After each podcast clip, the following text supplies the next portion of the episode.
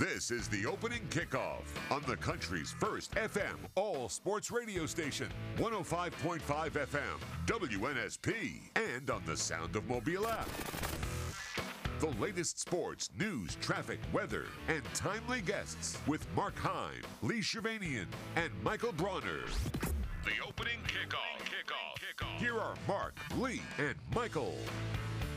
All right, welcome in. A Monday morning quarterback edition of the opening kickoff is upon us. Mark and Lee sitting on top of the world. That's right, we're at Dauphin's Restaurant for the next three hours right here on the sports station, WNSP and WNSP.com.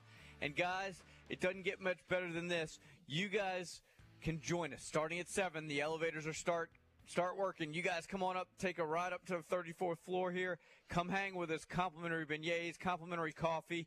Lee has already been saying for a week, open mic. You come out, you want to vent, you want to talk about how the committee got it right, you will be put on the air and you can let the world know exactly how you felt about the weekend that was. Better yet, if you're a Florida State fan, we really invite you to come in and vent. Uh, we, we, that we have opportunities, especially in the uh, third hour.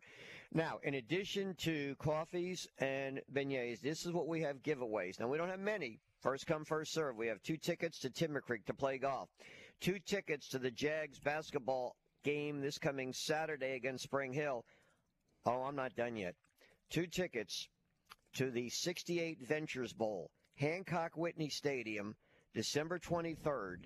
Jags playing at home in their bowl against Eastern Michigan. So this is what I got, and, two in each case. So if you're interested, by the way, I want to thank the committee, the Bob Baumhower committee, for allowing us to spend at least one Monday of our show, the opening kickoff here. And of course, my good friend Dale, uh, the general manager, is with us also. And Mark was saying that it's been almost a year to the day the last time we were here, Dale. Anything happened since then? Well, I mean, basically, we're going to be debuting our uh, new menu uh, on January the 8th for Dauphin's. Uh, we have complete uh, brand new brunch, lunch, dinner, happy hour. Everything's brand new. Uh, downstairs also at Lost for Adidas, our new menu de- uh, debuts there tomorrow, December the 5th. that's our Cuban Speakeasy. You can find the password every day at 12 o'clock on Instagram. And of course, we have the new Baumhower Victor Grill opening up tomorrow in Foley as well. Oh, so really very little going on then, right? Not much. Not December much. 5th is a huge day. That's tomorrow, the new Foley establishment. But here at Dauphin's, you open up at 11. Uh, the menu has, is going to change, but not until next month, right? That's correct. The second Monday, so it'll be January the 8th. So today we still have the traditional Corky's Conecuh Gravy special for Monday. But uh, starting out on uh, lunch on January the 8th, we have a new menu going. And as far as booking parties for, well, Christmas parties, you still taking that and New Year's? We still do have some room for some Christmas parties here. We can take care of those. All you have to do is just call up the restaurant and ask to speak to our reservation specialist.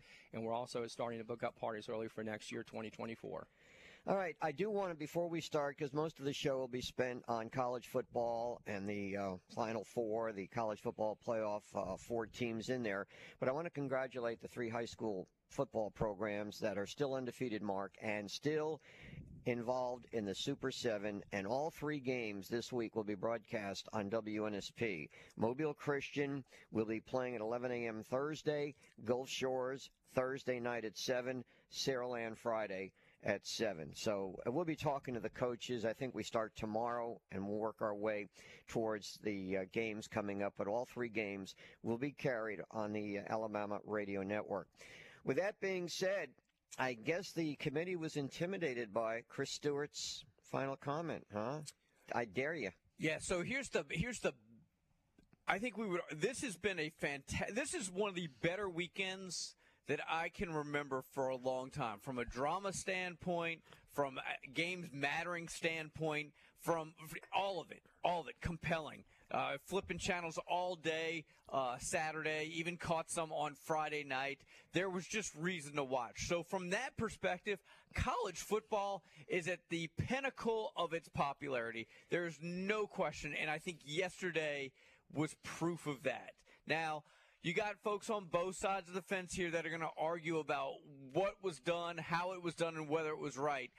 But there is a new way of thinking, and it's been around for a couple years. And I think finally the committee came around to that line of thinking. and I think they got it right for the most part. How would you like to be a Florida State football fan, player, administrator, and realize that if if uh, Jalen Mil- uh, Milroe had not completed that pass, the final play, the fourth and 31, that Florida State would be going, if all things had stayed the same, they'd be going to the Final Four. Think of that one play that kept them basically out because Alabama continued to do well. Look, I join with Saban and everybody else. I feel bad for Florida State, but I'm glad Alabama's in. Let me, and everybody's been saying that. Now, there have been a lot. If I'm on the committee, first of all, I'd go into seclusion. Don't look at any social media. Don't do anything like that because they're going to get ripped from left to right for leaving out for the very first time a team that was undefeated in a Power Five. It's never happened before. And the reasons they gave look, you can dice and slice any way you want. Uh, they did the opposite with SMU and Liberty. Everything they said about Florida State and Alabama, they did the opposite, but that's another story. So, you know, especially the part about, well, they're down to their third string quarterback. Well, how about this? Uh, a couple of years ago, Ohio State had a third string quarterback and he led them to a championship. But that being said, I in my I didn't I don't care what the excuse was. In my own mind, I didn't feel there was any way possible they were going to leave out an SEC school, and they and maybe they'd have to dip into another if they had a first string quarterback. They were not going to leave out Alabama and or Georgia. Maybe so, but I, Alabama's argument was a compelling one. And I think one of the reasons it was so compelling was because they just got finished beating the number one team in the country. Now, whether that whether that would have changed if that number one team in the country wasn't an SEC school, or Alabama wasn't in the SEC, I guess we'll never know. But the truth of the matter is, and, and, and you heard it all weekend, Vegas is a great indicator of who the best teams in the country are. And the tr- and look at the Michigan's reaction when they found out they were playing Alabama.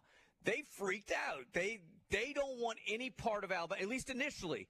Now, Blake Corum came back and said all the right things after, but there was an audible gasp, right? There was an obvious, oh, crap, we got to play Alabama. They were expecting Florida State, and there was no way Florida State was going to compete with any of the other three teams that would have made that. In fact, I think Georgia would have been a better call as a top four than Florida State. I think, quite frankly, Ohio State would have been a better call than Florida State. Florida State just isn't elite. And they showed it against Louisville. Everybody was talking about what a, you know, the Florida State fans were talking about what a great defensive battle that was. No, Louisville's offense was terrible. I watched the end of that. They had multiple chances to win that game and couldn't get it done. Well, in fairness to Florida State, they were 2 and 0 against the SEC. The uh, let's see, the ACC was 6 and 4. That I mean, that's the argument that the resume for Florida State that their league was better than the SEC uh, 6 to 4. And of course, this by not having uh, Jordan Travis or Travis Jordan as the quarterback, um, that gave the committee an out, and, and, they used it. And then, you know, look, we're happy about it. We won Alabama in there uh, for a variety of reasons, but. Uh, yeah, I'm with you too. I, with Michigan, uh, I listened to some of the interviews, but going into that, I would say, at least in my recollection, to internet sites that I read read up on, the the uh, the prevailing theory was that Florida State was in. This is Saturday night and su- early Sunday morning. Most of the sites, the writers and the media people had Florida State in and Alabama out, and that really changed. And I felt Alabama was in. It was just my gut feeling that no matter what, Greg Sankey, the czar of college football, if you buy into that, somehow, some way, they were not going to leave out an SEC school. It just wasn't going to happen. All right, so we want to hear from you guys, and you guys will have an opportunity starting at 7 to come up uh, and voice your opinion right here on the air. Uh, we're going to talk about the SEC championship game, which, quite frankly, was a great game. Like I, I, I, I am not lying when I said this past weekend of college football was the greatest in recent memory, as far as I'm concerned. Uh, but so we'll talk to Justin Baker. He covered the game.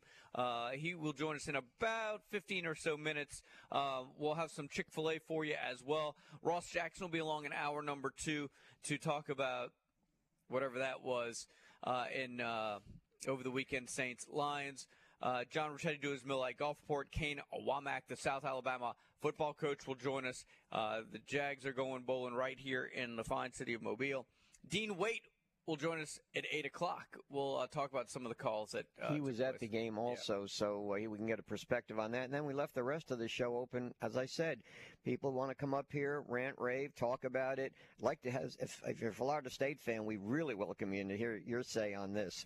Dale, where are you going with Ole Miss? Uh, going to the Peach Bowl to uh, be able to take on Penn State, so I look forward to that bowl game. Yeah, and here's the deal too.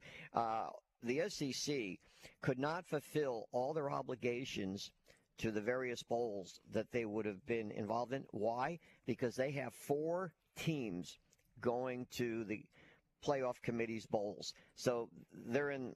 You got Missouri, you got Mississippi, as well as Alabama and Georgia, and that's why they couldn't fulfill some of those lesser bowls like the Liberty and the Texas Bowl or whatever it is.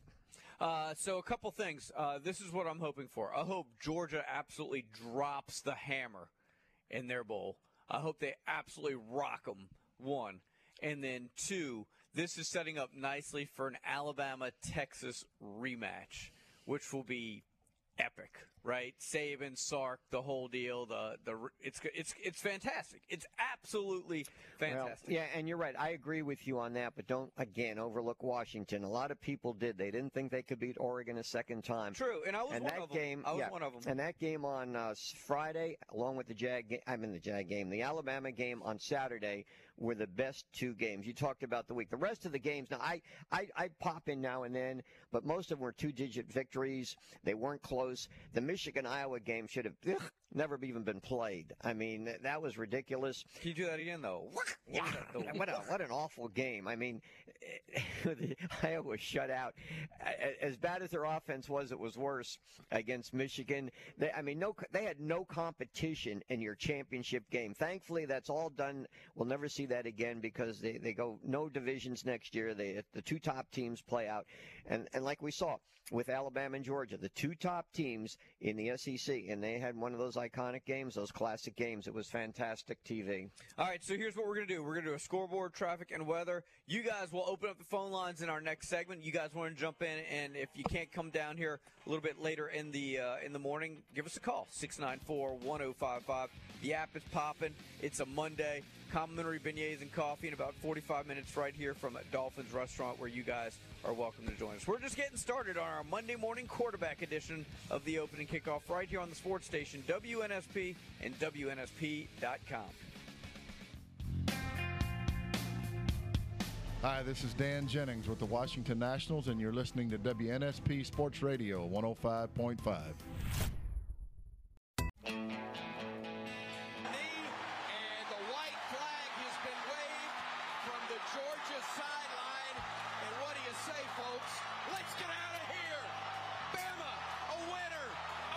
Georgia Bulldogs, claiming the SEC title for the 30th time in school history.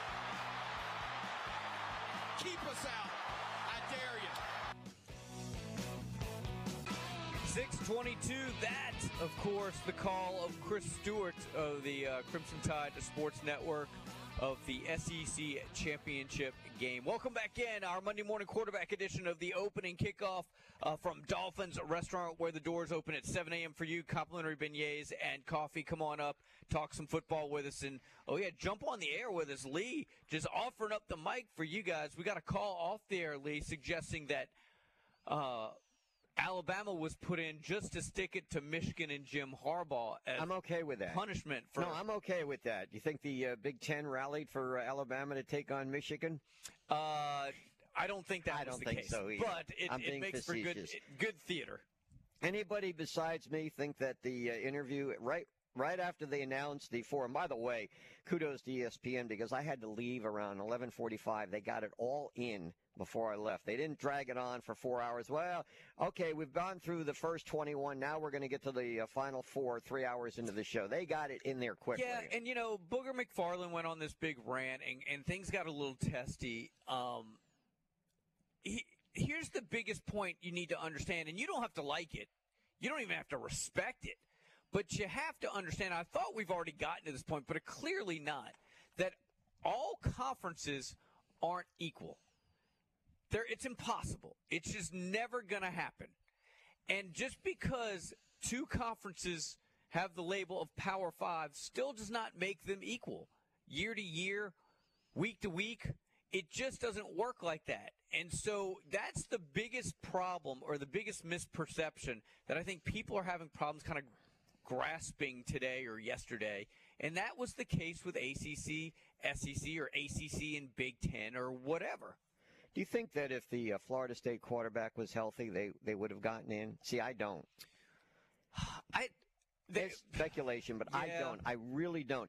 Now, do you not think that the uh, higher ups at Florida State, you know, earlier in the year they were talking about getting out of the ACC? Do you think they're pushing forward on that? Oh, clearly. Absolutely. Uh, there is no question. This is a validation of what they've been thinking for a long time. No question. By the way, uh, we are, as as uh, Mark has mentioned, 34th floor Dauphin's. Book your holiday parties and make reservations at GoDauphins.com. So uh, we've again, I'll remind you, uh, if when you get here, if you we have two tickets to Timber Creek to play golf, get your cart. Got two tickets to the Jags basketball game against Spring Hill this coming Saturday, and or two tickets to the Jags bowl game. You know, I was checking over. the- They're playing at home at Hancock Whitney. I, I was wondering if that's the only time that a team is playing at home, but I noticed Memphis is playing in, I guess, the Liberty Bowl, so that's kind of like home. Boston College has got, uh, they're playing at Fenway Park, so it's like they don't usually play there, but uh, so there's at least three teams that are what I would say home field or home court or have at least uh, home crowd advantage going into bowl games. But the uh, the 68 Ventures Bowl Jags, Kane Wommack will join us at 7:30. They're hosting Eastern Michigan. All right. Uh, somebody suggested we need to check on our good buddy uh, Jerry Palm. He was having a meltdown Saturday night, uh, so we'll have to we'll have to talk to we'll talk to Jerry because Jerry has been adamant that Alabama was not getting in. And I'll tell you this: if you were away, unfortunately, but when Dan Jennings was in uh, replacing you, and Danny's at the baseball winter meetings, um, Jerry, of course, talked about that that there was no way the SEC would get in if Alabama beat Georgia, and instead of moving on, Danny said, "Wait a minute," and they went on a little. I won't, a little bit of a rant. Uh, Danny really took exception with that, and, and turned out he was right. But yeah, Jerry, even up to Sunday morning, had Florida State in, as did many others. Yeah. Uh, so here's my question, guys: Who was most mad? so you had Booger McFarland, obviously. He was he was fit to be tied. Uh, you have the uh, you have Mike Norvell, obviously. He, he scathing comments. The AD at Florida State, the ACC commissioner, Danny Kanell was going off. Jerry Palm obviously had all his eggs in that basket. Who do you got? Who who vented? Like who was the most just? You know, it's Who was the most ticked off? You know what, what's what's a shame about the whole thing uh, is that maybe, well, number one, this would have been a great year for the 12-team playoff. I think everybody agrees to that. I've heard heard that ad nauseum that this is when they should have. But that being the case, maybe had a playing game between Alabama and Florida State to get it right. But then again, that's moving outside the lines the way it's drawn up. So.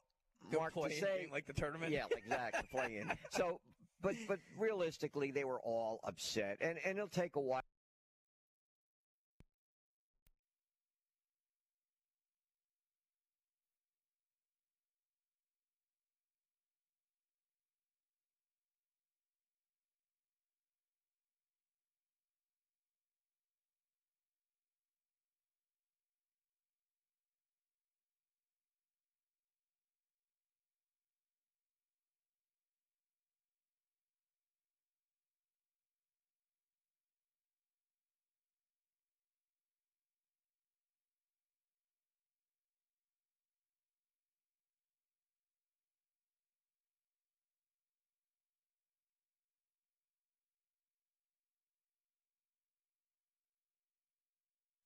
I can do this. We believe in you. Each day brings hope. Every day, millions of people celebrate their recovery from addiction and mental illness while others begin their journey. Be a part of it. Share your strength, support, and hope. Join the Voices for Recovery. Together, we are stronger.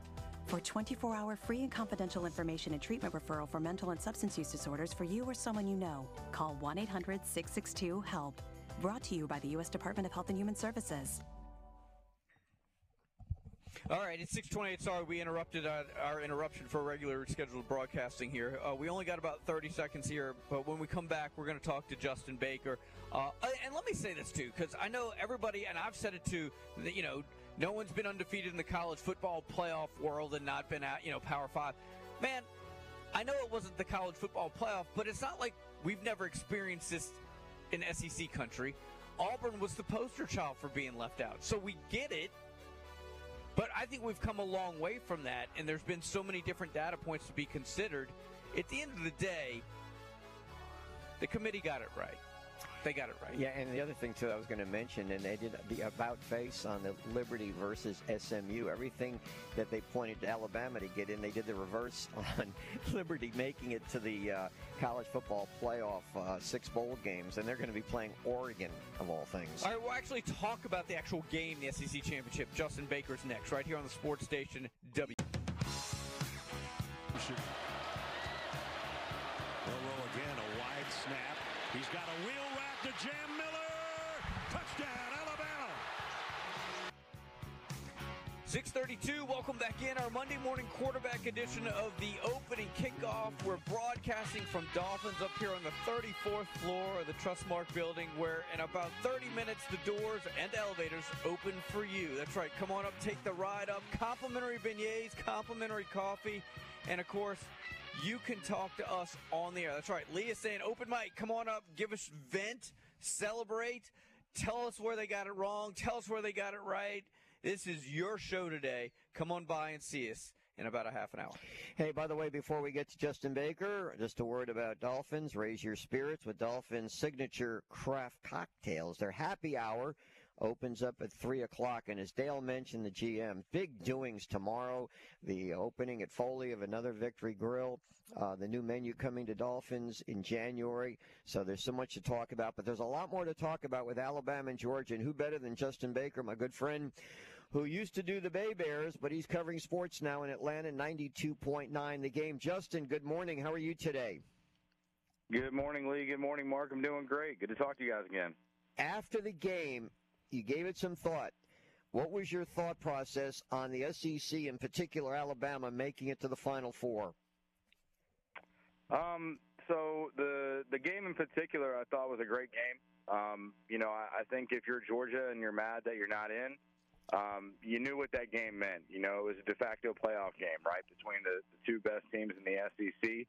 Um, I, the game itself, I thought Georgia, you know, certainly had their gripes and, and with reason to, to be upset. Uh, certainly the way that the first half ended on the catch to Bond. Um, everybody that I talked to, there's no reason why the play shouldn't have been reviewed.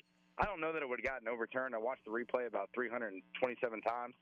Um, I don't know that you can definitively say that it wasn't a catch, but it certainly looked like it rolled out there at the end. It should have at least been uh, reviewed. And I know that the CBS broadcast talked about that before starting the second half that they were surprised yeah. it was not reviewed.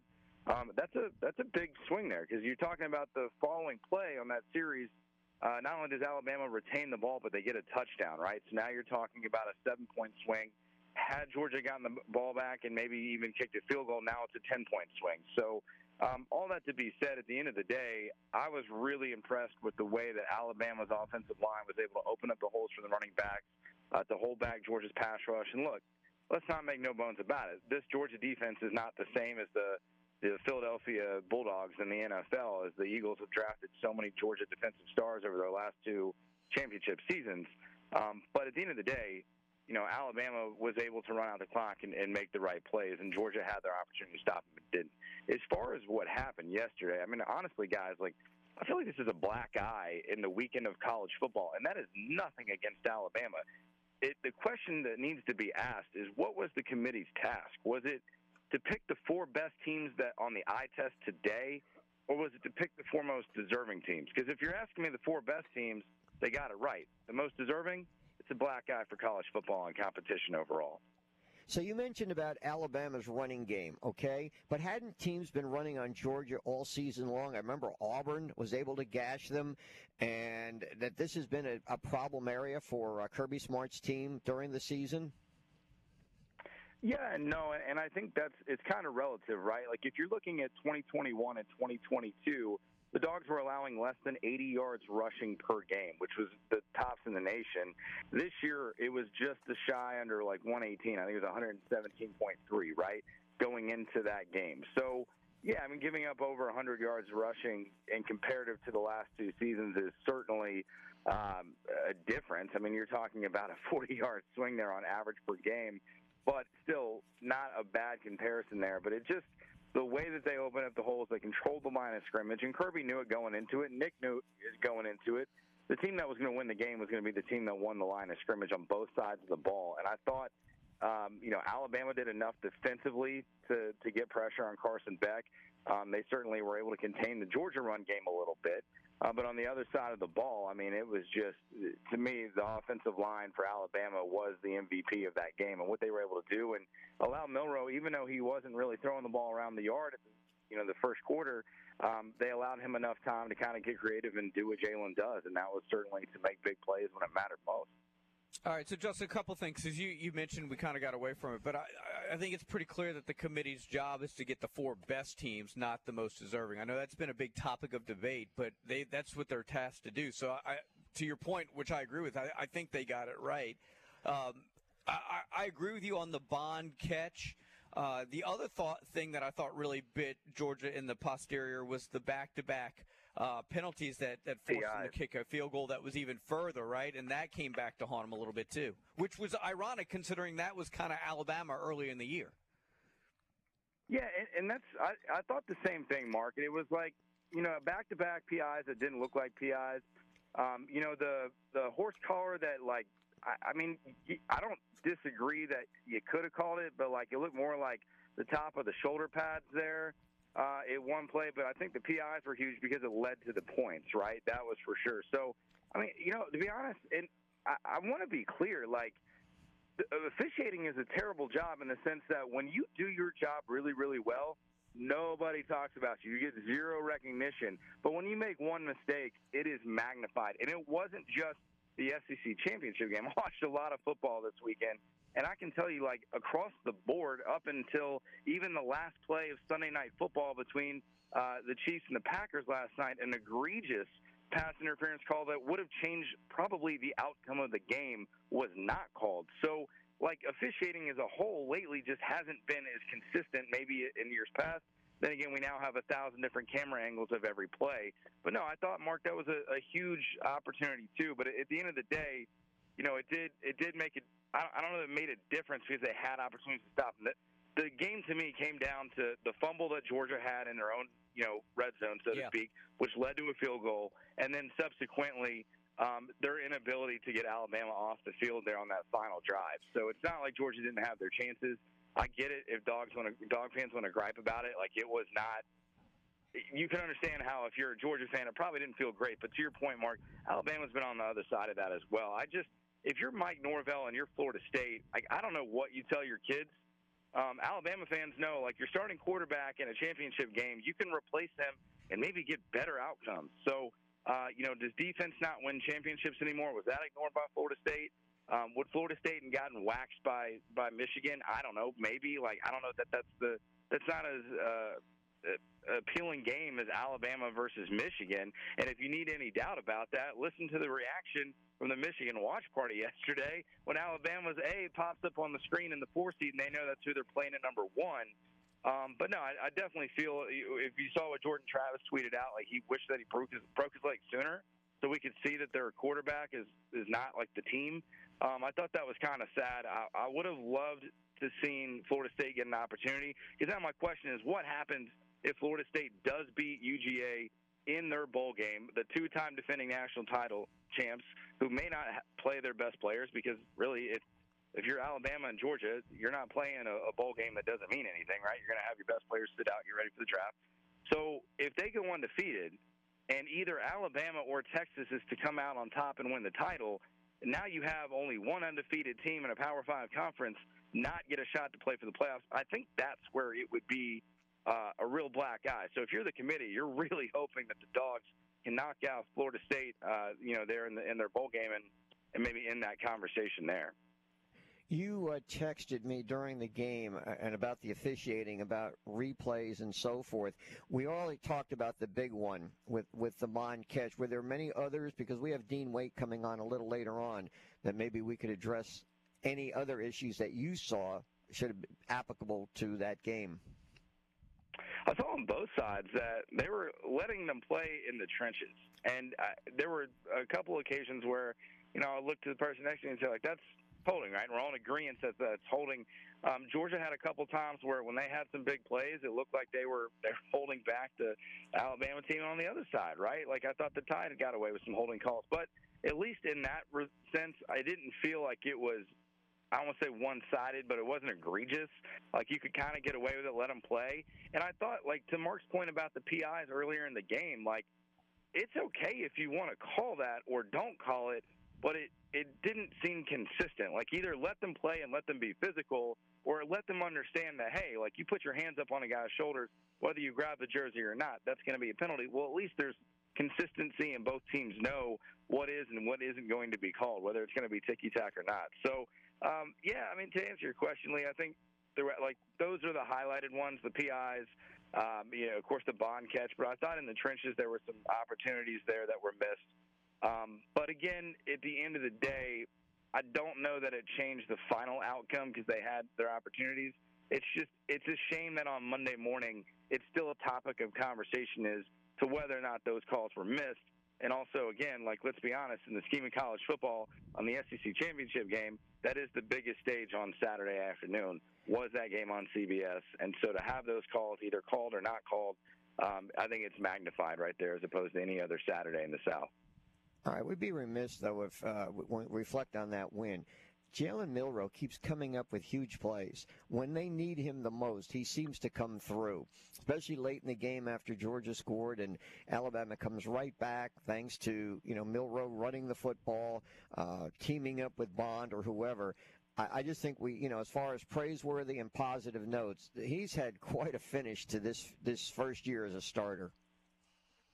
He has, and I mean, it goes back to the argument that Florida State's trying to make that uh, you know quarterbacks can be uh, exchanged, and you can still have the other ten guys on the field make a difference. Uh, because you got to remember at the beginning of the year, I mean, I, I go back to I don't know why I didn't agree with it that Milroe was benched, right? And we went through a little bit of a quarterback carousel there for a minute down in Tuscaloosa. So um, his maturation throughout the season, I mean, his athletic ability was never in question, but his decision making and what he means to that offense has certainly uh, grown as the season's gone on.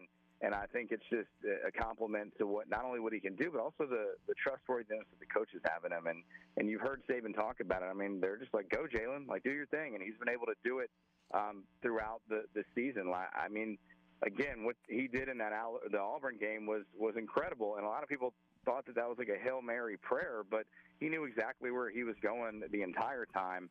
Um, he's made it a point that he is a pocket passer. That's the way he re- views himself. He certainly threw a dart to Bond there at the end and uh, on the plains, and then what he was able to do on Saturday as well. And when he needs to turn it on with his legs, I mean, his he's breaking ankles out there. It's impressive, and I think it is what is ultimately going to carry the Tide into a rematch with Texas for the national title. And I think that the advantage would go to Alabama, and we're going to continue to see the dominance that is the SEC. And uh, I, I just have a good feeling based on what I saw on Saturday and what the matchups look like in a month from now that the favorite right now has got to be Milroe and the, and the Tide going into the, the playoffs. Hey, Josh, great stuff, man. Thanks so much for coming aboard with us. We really do appreciate it. We'll talk to you again soon. Take care, guys. Yep. You know, Mark, uh, over the years, and going even back to my, uh, I guess, 8, 9, 10, I've unfortunately had to go to the dentist a lot of times. And I want to say that I, I've been fortunate lately since coming to Mobile. My dentist, John, and the uh, oral surgeon uh, Chris Mullenix, who he recommended I go see for dental implants. I've been very lucky. You look for professionalism, you look for consistency, and very personable too. And that means a lot to me because I've many years have had issues with my teeth where it didn't go well. uh, for whatever reasons. But with Dr. Mullenix, that was not the case. Uh, 100%. That's why I refer, recommend people. You don't need a referral, but I do recommend if you need any kind of oral surgery, Mobile Oral and Facial Surgery, they're located at 715 Downtowner Boulevard. If you have day of emergency, they'll likely get to see you in the afternoon. If you give them a call at 471 3381, they're all about dental implants, wisdom teeth, jaw surgery, anything you can think of. I recommend that uh, you go see Dr. Christopher Mullenix. All right, so uh, coming up on the other side of this break, you guys, you guys will get a chance to uh, to chime in at 694-1055. Uh, in 15 minutes or so, the doors are open. Come on by and see us at Dauphin's, 34th floor of the Trustmark building. That's right. We have uh, tickets to give away to the bowl game here. South's playing in. We got some uh, basketball tickets that South's playing in. Got a couple of golf passes to Timber Creek we're giving away. Uh, and there's complimentary beignets and coffee. So there's really no reason not to come up here and hang out with us. We'll continue to talk about the SEC championship game, the college football playoff coming up at 7. We'll talk some NFL Ross Jackson. We got a lot going on. What a time to be on the radio talking sports. It's the Monday morning quarterback edition of the opening kickoff right here on the sports station, WNSP.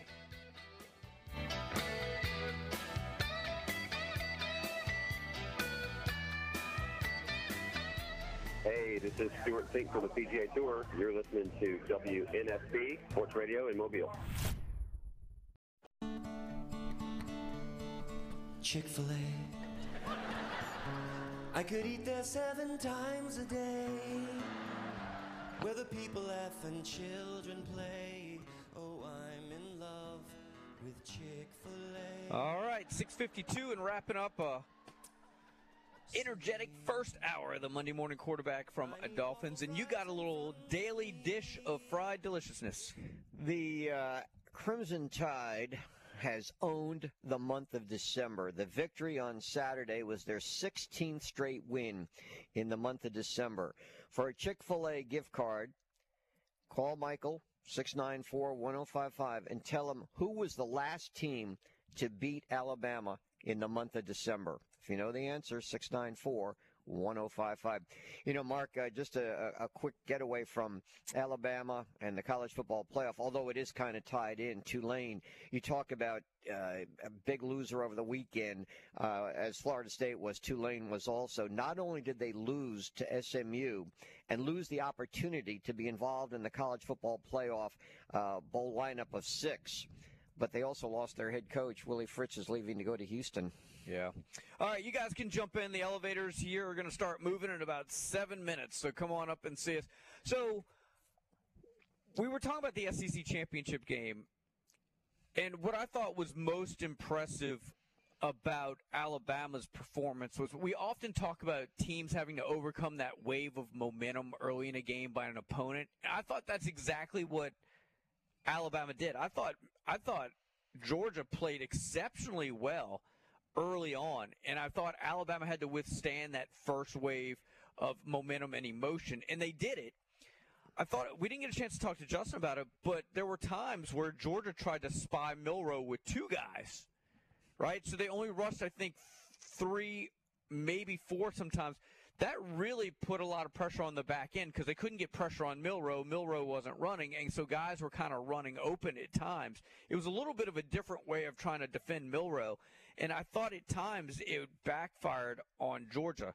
One of the other things that people were, uh, aren't talking about is Georgia had the really great punt return with about 12 minutes left that really put them in a situation where they could ultimately take control of the game. And I thought Alabama's defense clamped down. We talk about the, the trenches and the offensive line, and of course Alabama's offense, but I thought Alabama's defense, something that we've talked about quite a bit all season, really, really got the job done. Yeah, Georgia got off to that quick start, and obviously I'm sure there were a lot of Alabama fans who were a little bit concerned at the way Georgia was able to go up and down the field. In fact, on that drive, which I think was around 80, 85 yards, that that drive by Georgia uh, ate up as much yardage as the three next drives by Georgia could only accumulate 60 yards because then it was like three and out or something like that.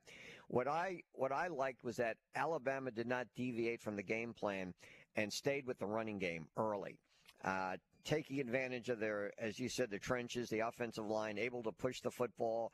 Roydell Williams, Miller, guys like, and of course Jalen Milroe. So that, I thought sticking to the game plan, which was basically to run the football, because other teams have run successfully against Georgia. So why not Alabama?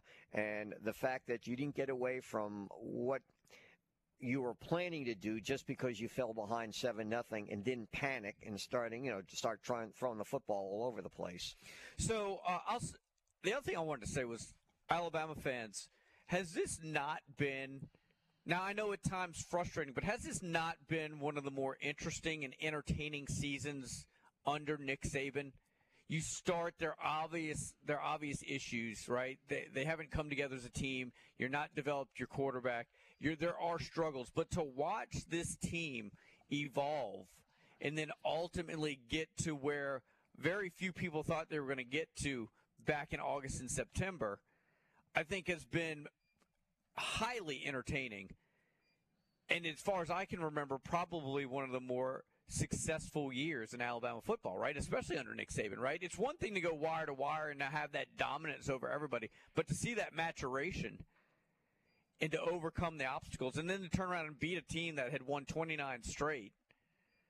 Man, I, I think this one will go down as one of the more memorable years in in, in the Saban. Yeah, when you think about what that uh, South Florida game, and I know there were a lot of Alabama fans who were ready to jump off ship then, but you're right, and and many have said this that this may be his finest coaching effort ever. That's hard to that's hard to assimilate because he's had so many great years. I mean, you know, you, you, every year there's going to be bends and uh, changes and, and personnel and things like that.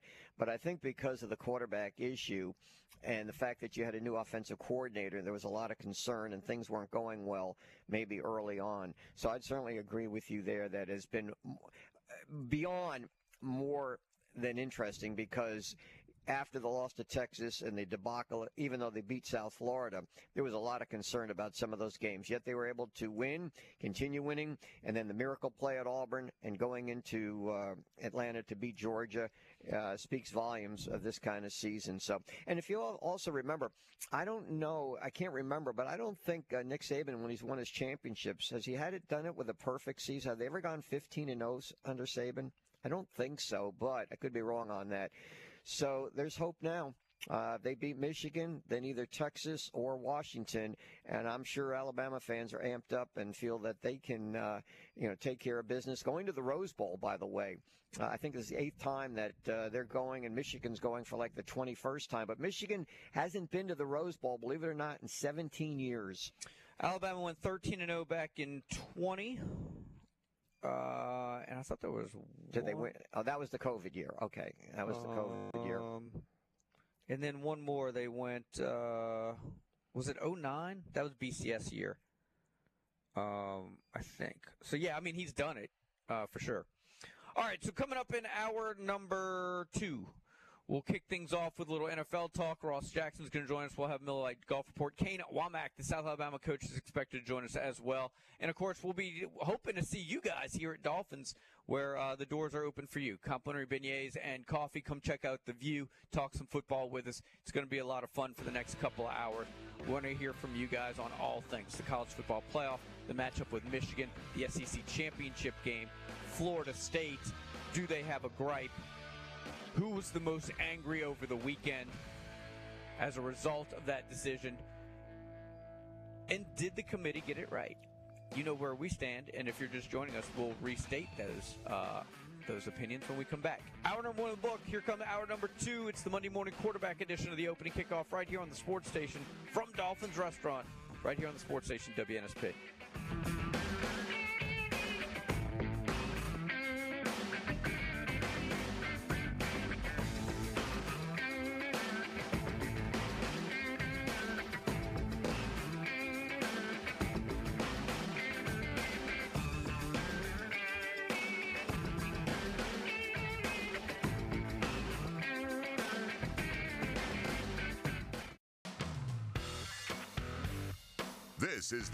Kickoff on the country's first FM all sports radio station, 105.5 FM, WNSP, and on the Sound of Mobile app. The latest sports, news, traffic, weather, and timely guests with Mark Heim, Lee Shirvanian, and Michael Bronner. The opening kickoff. Kickoff. Kickoff. Here are Mark, Lee, and Michael. 705 hour number two. The time has come for you. That's right, ladies and gentlemen. Come join us, our Monday morning quarterback edition of the show at Dauphin's Restaurant. That's right, on the 34th floor of the Trustmark building. The doors are open, the elevators are working, complimentary beignets and coffee. Plenty of giveaways and a chance for you to come on the air and voice your opinion about Alabama in the college football playoff.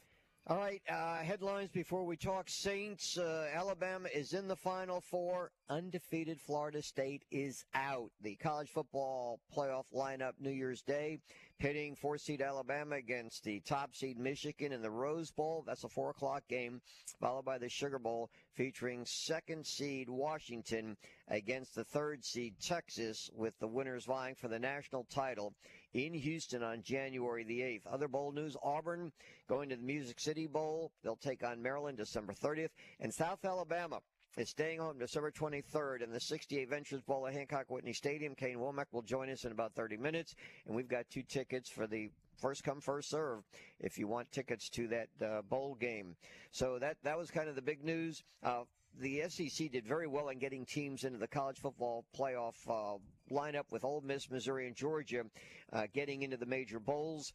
And the other bowl news, Liberty, this is, they're undefeated.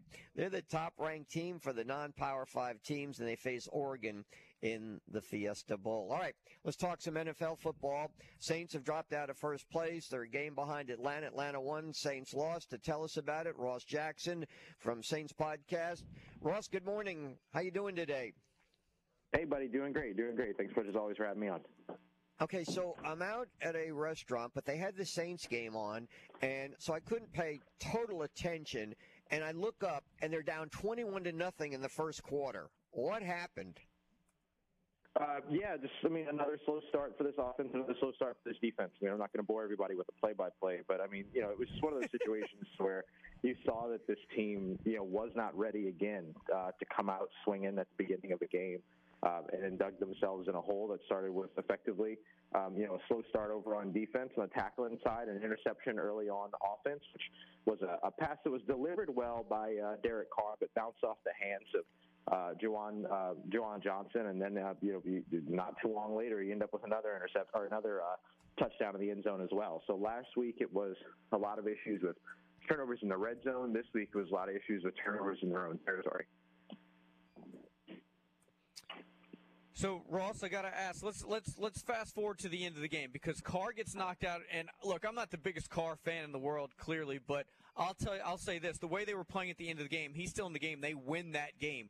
With that said, I J- the Jameis Winston experience continues to to haunt and taunt me. Um, he had Olave on two different throws that would have extended drives, and, and just fa- and just missed him completely.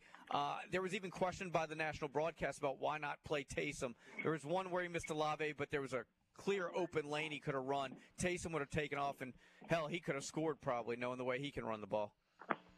Yeah, I mean it's it's challenging, right? I mean, if you're if you're a New Orleans Saints offense, do you forego effectively three quarters of your playbook to put Taysom Hill in at quarterback, right? Because Taysom doesn't take any snaps on center, so that takes away your entire under snap playbook, uh, under center playbook, and then you he doesn't, you know, a lot of the playbook is also built for him to have packages, so you lose that portion of the playbook as well. So it, it's a little challenging. It's a little tricky when you have a guy that you know is a very talented player and is really effective with the ball in his hand, but you lose effectively a you know a humongous chunk of your playbook by turning to him at quarterback as opposed to going to uh, going to Jameis Winston. And so it, I, I, don't know. I think it's a tougher decision than the commentators might have made it out to be. I don't know. I was at the stadium, so I didn't hear what they said. But I, I would imagine that you know the Saints' decision to go with Jameis is that they can maintain their playbook in that way, um, and then still be able to use Taysom Hill in all the ways they would usually utilize Taysom Hill, which was a lot. I mean, he took 16 snaps at quarterback uh, this week, so he effectively played quarterback. So um, you know, it's it's a challenging thing um, for sure to figure out you know what the best situation there could have been in hindsight. Uh, but you know, we've also seen Jameis Winston lead this team down and score touchdowns uh, just just a couple of weeks ago. So I don't really blame them for going to Jameis. That always seemed to be the thing that they were going to do um, in those situations. You know, if, if Derek would have been knocked out, Dennis Allen kind of confirmed that after the game that that's their that that's their game plan because they want to maintain what Taysom Hill can do. But I imagine they also don't want to give up their entire under center playbook as well. So let me ask you this, because I I bought into the Saints hype earlier in the year. I mean, I really thought they'd have a, a better than 500 season. Right now, they're really struggling. They trail Atlanta by a full game. Are there factors inside the clubhouse? Are there chemistry issues? Are there external factors as to why this team is not playing better? Uh, no, I think a lot of it just comes down to coaching. I mean, the fact that this team hasn't been ready to play, you know, several weeks now, and we've we've sort of recycled now the same talking points over and over again, not because we're lazy, but because we're being given the same things. Um, I, think a, a lot of it comes down to coaching after a certain situation. I mean, how how long are, are you know how long is it acceptable for a team to just come out flat and not be ready to play? You know what I mean? And so uh, I think a lot of that comes down to those areas. Those areas need to be questioned. Um, I imagine that those are going to be questions that are going to be had during the off season, not during the regular season. Um, and you know, from that point forward, just figuring out how you know what this team looks like for its future. But I, I think yeah, I think we just watched a game that um, effectively uh, ended up impacting the New Orleans Saints' future uh, a lot more than maybe we anticipated. A game that everyone kind of expected them to lose would. Yeah, and also I should say something positive about Alvin Kamara. Set a new Saints rushing record Yep. for touchdowns. Yeah, he was uh, excellent. I mean, he's got this new thing. Uh, he holds that record for rushing touchdowns. He also holds the record now for uh, yards from scrimmage, career uh, all-time leader in yards for uh, yards from scrimmage. Excuse me, uh, overtook Marques Colston for that uh, during that game. Uh, you know, going into this game against the Detroit Lions, my thing around how the Saints should attack this team was to effectively run their offense through Alvin Kamara and run their offense through Taysom Hill. I thought they actually did a pretty good job doing that. Um, and I, I think that that's what they should continue to do here throughout the rest of the season. You know, Alvin Kamara was the one that came out and said, "Hey, I'm not sure that we have an identity, so build the identity around him." You know, he's your leader. He's the best player on your team, according to Jameis Winston. I think that that's something that you look at moving forward, and I thought that the Saints did a very good job of yesterday, despite the fact that it couldn't lift them to a win. The other thing too is how did they make an All-American or an All-Pro out of that tight end for the Lions? Laporta had the game of his life. Yeah, and I mean he's been he's been effective all season, but man was he effective against New Orleans. And now this is kind of the third tight end, the third NFC North tight end to go off on the New Orleans Saints, right? Cole Kmet from the Chicago Bears had two catches. Actually, Luke Musgrave had a really good game with the Packers too. So this NFC North tight end giving the Saints a lot of trouble. T.J. Hockenson goes over 120 yards and a half. Uh, Sam Laporta goes over 140 yards in this game. So they made a very conscious effort to take wide receiver Amon-Ra St. Brown out of the game. And in doing that, you open up opportunities elsewhere. The Detroit Lions and Sam Laporta did a good job being available, making him available, and being able to uh, take advantage of that area of the playbook while the Saints were focused in on St. Brown. Hey, man, as always, we appreciate you uh, stopping by. Tell us how people can, continue to f- follow your coverage of all things New Orleans Saints. Yeah, yeah, absolutely, guys. It's a pleasure. Um, you can find the Locked On Saints podcast free and available on YouTube or wherever you get your podcast. Just search Locked On Saints. You can find all the written work as well over at Saints News Network, the Sports Illustrated fan nation site covering the New Orleans Saints. You can find it all in one place uh, on your favorite social media at Ross Jackson Nola N O L A. Hey, man, thanks for the time as always. We'll be in touch. Thanks, guys. Appreciate you. Take care, stay safe, and I'll talk to you here soon. Sounds good. Uh, 714, here we are uh, at Dauphin's Restaurant, the beignets, and uh, Dale's just waiting for you guys to come on up and uh, get on the mic with us. We got plenty of giveaways for you. We'll set the table for you when we come back. Here comes the scoreboard, traffic, and weather. We'll do our Miller Golf Report. We'll get back to the CFP in Alabama, and of course, your comments in the app. Stay with us right here on the sports station, WNSP.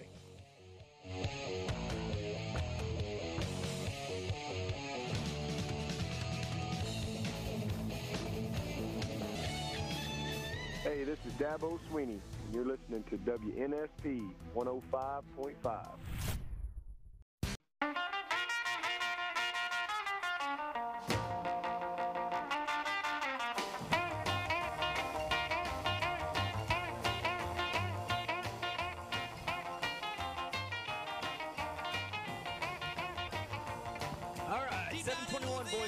Thanks for hanging with us on this Monday morning quarterback edition of the opening kickoff. The beignets are out. The coffee is made. We are here at Dauphin's Restaurant, 34th floor of the Trustmark building. Come on by and see us. We got some giveaways, and you can jump on the air and give us your take on the college football playoff. All right, let's turn to golf. Uh, the Bahamas, they had that tournament, uh, Tigers tournament. He played.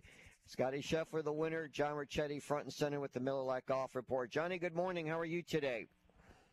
I'm doing good, uh, doing good, Lee. Yeah, it, uh, I guess it was a success for Tiger Woods uh, as he was the host of the Hero World Challenge. As you mentioned, Scottie Scheffler uh, ended up at 20 under par, put a statement on the season on why he's the number one player in the world, led it, led in pretty much every category uh, this season, driving driving and uh, you know approach to green and so forth. The one thing that lacked Scottie Scheffler was his putting, and uh, in the last couple months he's been working with Phil Kenyon, and obviously it paid dividends this weekend as. Uh, uh, he ended up winning the Hero World Challenge, and even though it's an unofficial event, uh, did get world ranking points. So Scottie Scheffler will uh, start the 2024 season as the world's number one player. As, as far as Tiger Woods go, ended up at even par in the tournament.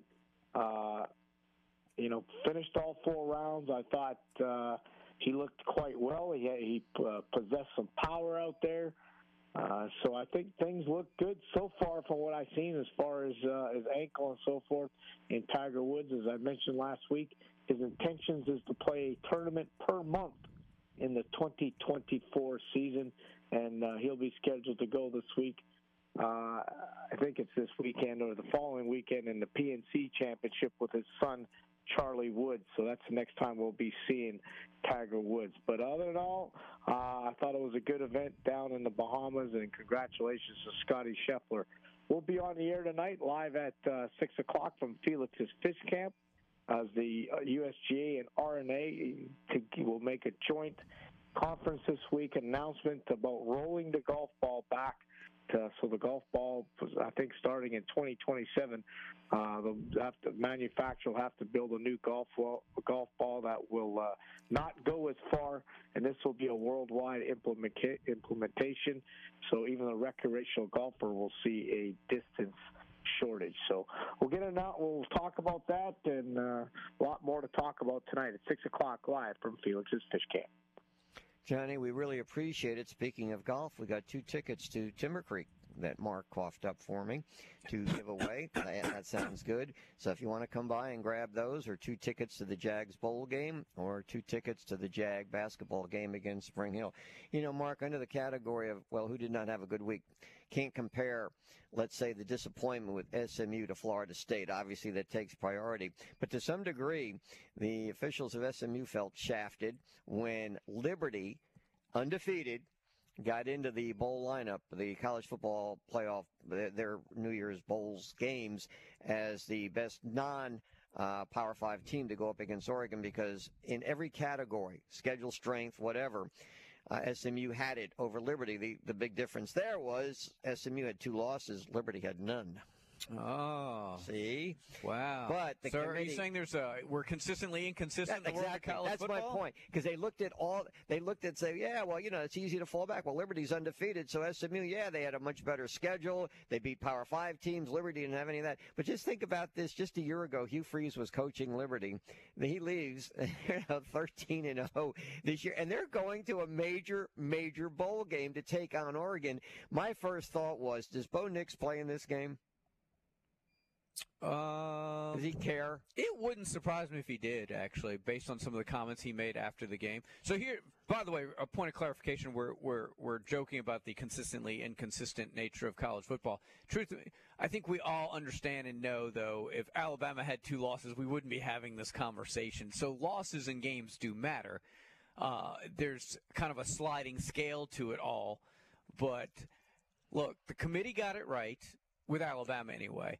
I think the interesting debate, though, is if you're Georgia, any other year, you probably still get in. As a number one that had gone undefeated from wire to wire and loses a three point game in the championship of your Power Five conference, I think in any other year, I think Georgia gets in. Um, now, my question is, how much did Texas get in because, oh, we got to put Texas in, they beat Alabama, or how much is it that they deserve that number three spot? That's that's where I am on Texas. That's the question I have for about Texas. You look at the four teams now. Texas is a future SEC school. Washington a future Big Ten. Big Ten gets two. SEC gets two. See, look, and we we all got it early. So you and I, and uh, I think everybody on this show probably got it wrong with the the Pac-12 and Washington. So I give them credit, but I had that right.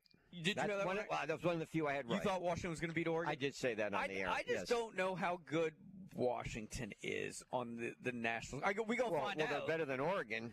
True, but if we really wanted to put the four best teams in, and I thought Heather Dinich made a great. I think it was Heather Dinich, or maybe maybe it was There's so many talking. maybe heads. maybe it was Rutledge who talked about Georgia getting in. Like if they really wanted the best teams in there, there was a lot of, and I know the the reaction was immediate. and Everybody was still very emotional. A lot of reaction right after the SEC championship game that both Alabama and Georgia deserve to be in, and we get to that whole deserving versus earning part and all that. But I think they could. I think Georgia could make a compelling argument for getting in. They could, but there was no way that could happen. There was no way the committee could do that. They they knew they were going to take. you want to see the world melt? Like you want to see the, the college you, football You world knew the committee was going to take hits all over the place for just putting Alabama in. There was no way in the world you were going to leave out a 13 and 0 uh, Washington team with two wins over Oregon. It just wasn't going to happen.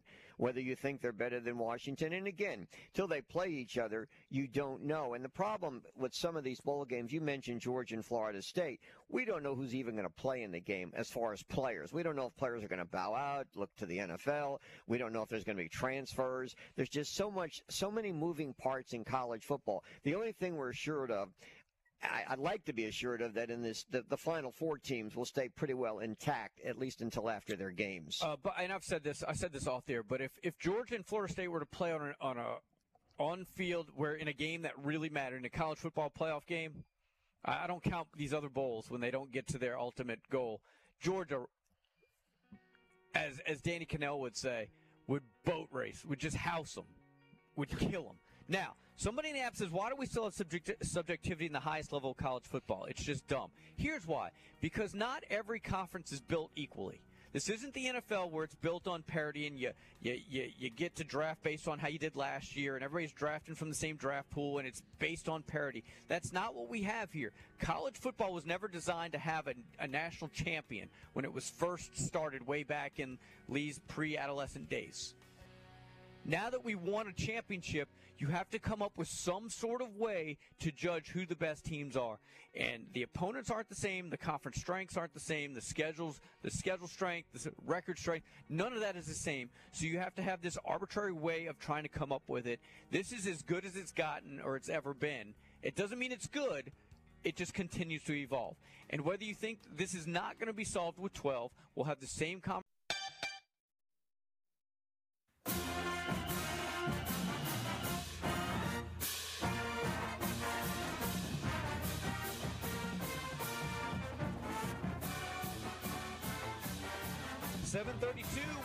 Welcome back in the Monday morning quarterback edition of the opening kickoff continues from Dauphin's. That's right. We're on the 34th floor, overlooking the world, and uh, you guys can join us. That's right. Complimentary beignets, complimentary coffee available right and now. Uh, man, this is an award-winning establishment. Best restaurant in Mobile, according to AL.com. Best place to take out uh, towners, according to Lagniappe Weekly. Best happy hour. Best atmosphere. Best overall restaurant. It doesn't get much better than Dauphin's. Come on up, check out the view, and uh, talk some college football with us. Best radio talk show host on a Monday from 6 to 9? Yeah, I'd say so. Who, who's the best host? You. Oh, wow. There you go. Also, uh, today's special, today's special, Corky Granny's Kaneka tomato gravy. That's the special today. They open up for lunch at 11. Mark and I have been kind of going over our thoughts on menu. You like the shrimp and grits? I'm going to pretty well stay with seafood today also uh, when we get that opportunity. But right now, we want to bring in the head coach of the South Alabama Jags, Kane Wommack, as the announcement was made yesterday that it's now called locally the 68 Ventures Bowl, Hancock Whitney Stadium, December 23rd, featuring the South Alabama Jags. Kane, good morning. How are you today? Good morning. Good to be on with y'all.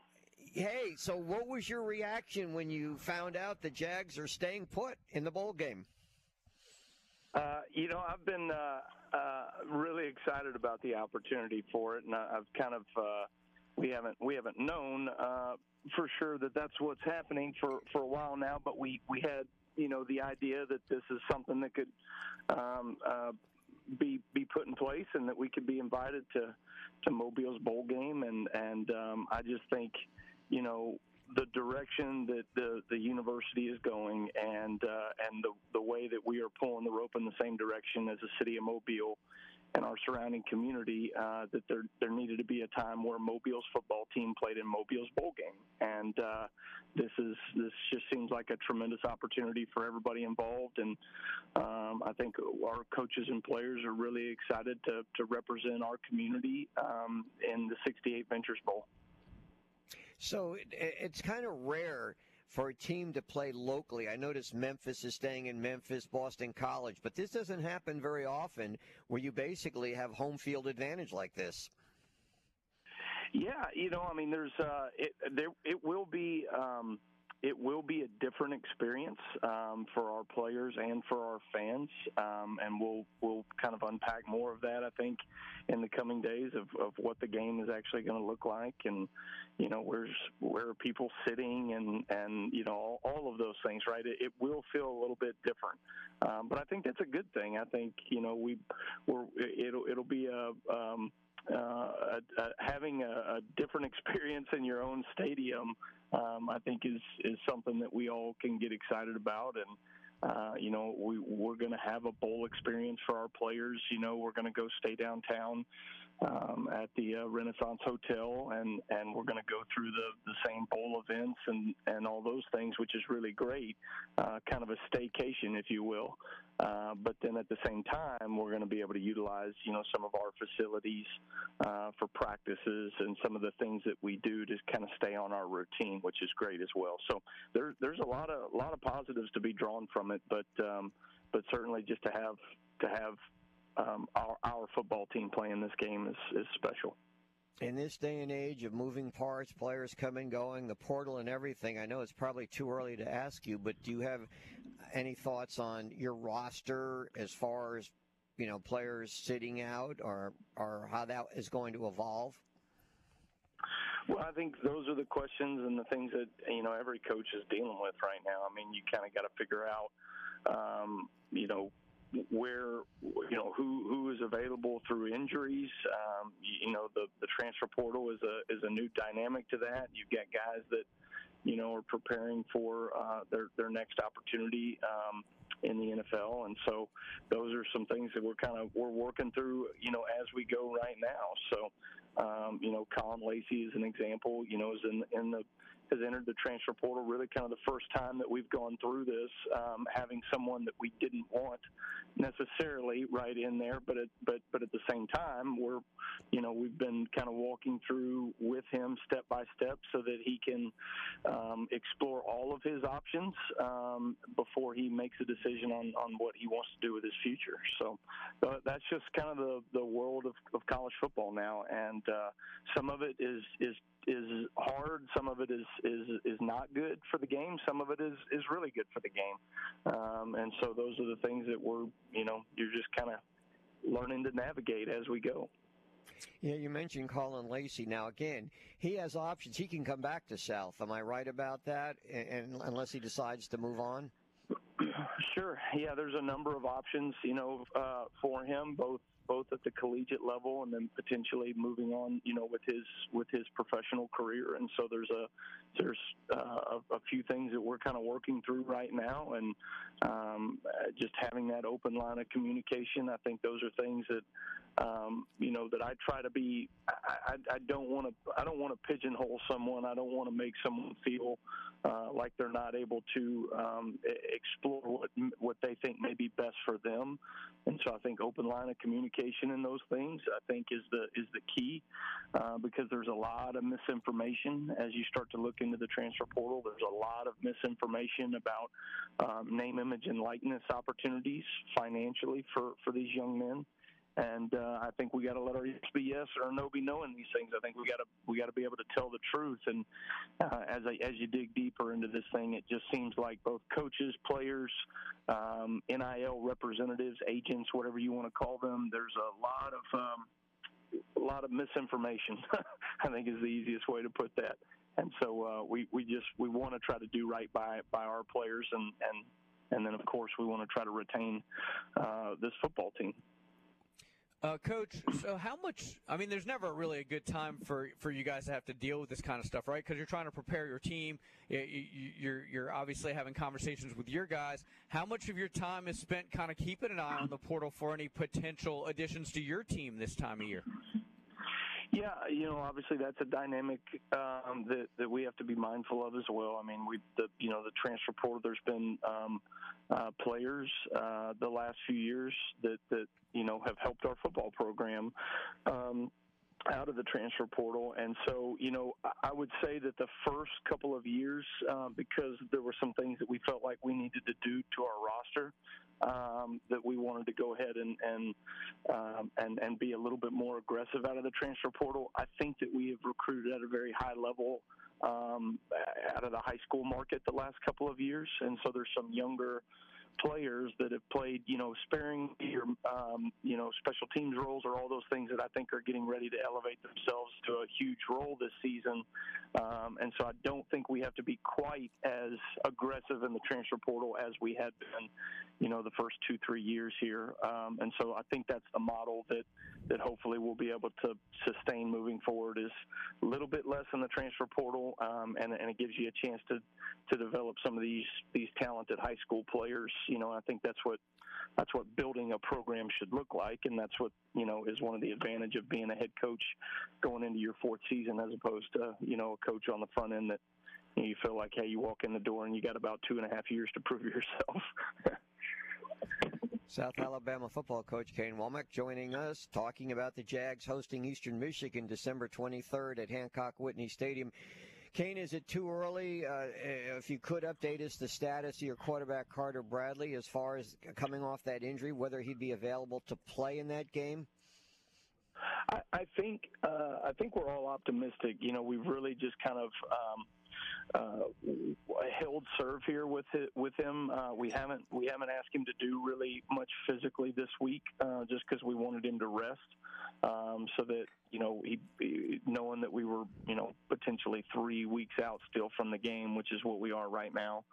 Um, I guess a little under that at this point on Monday, but uh, but we felt like let's give him some rest uh, first, and uh, and that'll maximize his opportunities for the game. But uh, no, I think I think all of us are, are optimistic at this point. But it's probably something that we'll uh, we'll look more into uh, on the back end of this week, and then and then kind of you know identify our, our plan from them. So, you know that's one thing that I guess is a positive. You know, you you've got three quarterbacks that have really uh, all done some some special things when they've gotten in there. Obviously, Carter's had a tremendous season uh, you know, in, in a number of areas as our uh, over the last two years, really. Uh, and then, you know, Dez came in the game the other day against Texas State, had a really tremendous game, and then, you know, Gio Lopez has got a really bright future as well. So, uh, there's when you're when you're preparing for us in a bowl game, there's there's a number of variables that you're going to have to deal with, uh, I guess, as as we get closer to game day. Kane, as always, man, we appreciate the time. Good to catch up with you. Congrats on the bowl, and uh, we look forward to talking again real soon. Awesome. All right. Well, you guys enjoy that view up there in Dauphin's. That's that's one of my favorites in Mobile. So, y'all have a good one. Jay's up in LEO. Thank you, sir. Should mention that the uh, winner of the Sun Belt Conference title championship, Troy, they're going to the Birmingham Bowl. So kudos to them. And I did want to mention, since we'd mentioned uh, some players, uh, a major recruiting coup for Auburn. Uh, it actually, I think, happened on Friday. Oh yeah, with Cam Coleman of Central Phoenix City, flipped from Texas A&M to Auburn. Huge. Look, any other weekend, we're probably starting with that. It just that is huge Auburn news, and we'll we'll get into that throughout the course of the week because that cannot be ignored. And I'm glad you brought it up. Uh, what they're doing from a recruiting standpoint. Now there's some talk about another guy in the state maybe doing a little flip, which would be even bigger news. Well, as I kind of joked around, uh, for those who they had a whole bunch of players uh, Auburn did at the uh, Iron Bowl game. And I said as much that if those, uh, if they're the receivers were looking out on the field, they say, "My gosh, I can do that." As far as some of the Auburn receivers having their difficulty hanging on to passes. Well, now you got, if, if everything works out well and he stays with that commitment, Cam Cameron, uh, you've got uh, Perry Thompson from this area, and, and Mark was referencing rumors that maybe Ryan Williams, who is committed to Alabama, who has said that he's going to have a major announcement after the championship game this coming Friday, whether that would entail that or maybe uh, some other uh, element uh, of his future. But uh, yeah, we are. look, I, I wanted to keep today open for anybody like George Spurlock for coming on and ranting and raving, or anybody else who wants to come up here. and, I wanted to see George. I got your name in there early, but anybody else who comes yeah, up as here a to ranter talk to us, and a raver, right about what happened on the weekend. Uh, but anyway, and most of this uh, this third hour is going to be open for the public if you want to call in or something like that. But tomorrow I do have uh, Matt Cohen uh, from AL.com to talk about Cameron and other aspects of the Auburn football program. All right, so we're going to wrap up hour number two next. We're here at Dauphin's, and we have some folks already coming through here. So the the beignets are ready. The coffee is hot. Come on by and see us. Uh, we got some giveaways for you as well. And if you want to come on and get on, come, come by and get on the air, Lee Shirvanian is offering that up as well. It's our Monday morning quarterback edition of the opening kickoff. If you can't come by this morning, make sure you come over to Dauphin's. It's a great place to meet for lunch with a view. Great items, Captain Willie's shrimp tacos the 424 burger and the Royal Rooster, all for only 15 bucks. They have soup and salads here, started only $8. It's really a fine dining experience without fine dining prices. It's the Monday Morning Quarterback Edition right here on the sports station, WNSP and WNSP.com. Stay with us. This is Jim Nagy, the Executive Director of the Senior Bowl. You're listening to WNSP 105.5. What'd you pray this morning? Well, I was just hoping that our team got the opportunity that they deserved. And I think there's a lot of good teams this year, and somebody was going to get left out. And, you know, you just love it for your guys and all the work that they've done and how they've progressed throughout the year to try to have an opportunity to do this. So uh, I was praying for that, and um, it came to fruition. So I'm really happy for our team. That's Alabama coach Nick Saban on his Crimson Tide being included in the college football playoff. Welcome back in. It's the Monday morning quarterback edition of the opening kickoff, broadcasting from Dauphin's here on the 34th floor. Come on by and see us. We got some folks already in here. Uh, complimentary beignets and a coffee. Alabama is certainly the team of the weekend and team of the week, but our team of the day. How about that? Presley Roofing, George Spurlock joins us in person as Yes. always. Good morning, sir. How are you? Morning. Doing great. How are y'all? Uh, we're busy, but man, what a, what a time to be in sports radio, man. It's it's unbelievable. Uh, all right, so we had some rain here recently. Yep. Uh, much needed, I might add. For sure. But uh, got us thinking. Okay, the whole roof. When do you know? How do you know you need some work done, especially when that rain comes? Right. Obviously, if it's dripping down on your prized china cabinet, you're going to know, and you're going to call Miss Samantha screaming and hollering That's right, right. away. But uh, another way, if you you know if you have an older roof and you you have you have suspe- you suspect that there may be a problem, then really just look for stains on your ceiling. Right. Yeah. And one of the things I'll, I'll just kind of a tip is. You know, a lot of times uh, we'll ha- we'll have a, a stain on the ceiling, get it repaired, but we've not yet painted over it. Right. One of the things that happens is it takes a long time for those stains to, to fully dry, right, in the sheetrock and everything. So after a rain like what we've had, some of those stains can actually darken by the humidity. Okay. And it makes you think that there's another leak when actually it's just the humidity in the existing stain. If that stain gets bigger, then then you know that you potentially have a continuing problem. Uh, so we get called out all the time to look at old stains and that are just darker but not any bigger. And thankfully for them, they don't they don't have a Right, and I was about to say, so if if you're not sure when you're looking up, who do you call? Yep, you call Samantha at Presley Roofing, and she'll get you out there. Another thing too is one of the things we started to really promote and do, uh, especially with some of our apartment complexes, is we have a maintenance program where we can set you up. We can come out two or three times a year, clean all the debris off your roof, keep your gutters clean and all of that, and that will keep the deterioration of the shingles and kind of head off some potential leaks for you. All right. Well, look, guys, you need to call the fine folks at Presley Roofing if you have any roofing issues. Uh, I had somebody on social media yesterday asking for recommendations. The first thing I did when I saw it was I tagged you and Presley Roofing. Yep. So tell people what's the best way uh, to get in touch with you guys because uh, you guys will come out free estimates. Come look at it, even if you're not really sure what you're look what you need. Uh, George, you guys can take care of it. Yeah, a lot of people have taken advantage of this, so I appreciate the opportunity. But call Samantha at the office 251 457 6598. We will get out there post haste. Well, George, we certainly appreciate As always, uh, stopping by, but Presley Roofing, WNSP's team of the day. Thank you. We really appreciate it. Absolutely. Post haste. Post haste. Doesn't beat better than post haste. That's right. Uh, you guys can jump in at 694 1055 in the app. The only games that Bama won comfortably, meaning that they had a game in hand before the fourth quarter, were Chattanooga, Middle Tennessee, Kentucky, Mississippi State. They barely uh, they barely escaped six and six Auburn, four and eight Arkansas, seven and eight. Seven and five A and M, six and six South Florida, and Georgia, who was playing without one of their go-to receivers. Not to mention that McConkey and Bowers being banged up and not nearly 100 percent. Bama didn't remotely play at a CFP worthy level in the majority of their games. So arguing against Florida State for not being dominant or, dominant or having their starting quarterback is just plain stupid. Well, he's not the first person to call the committee stupid.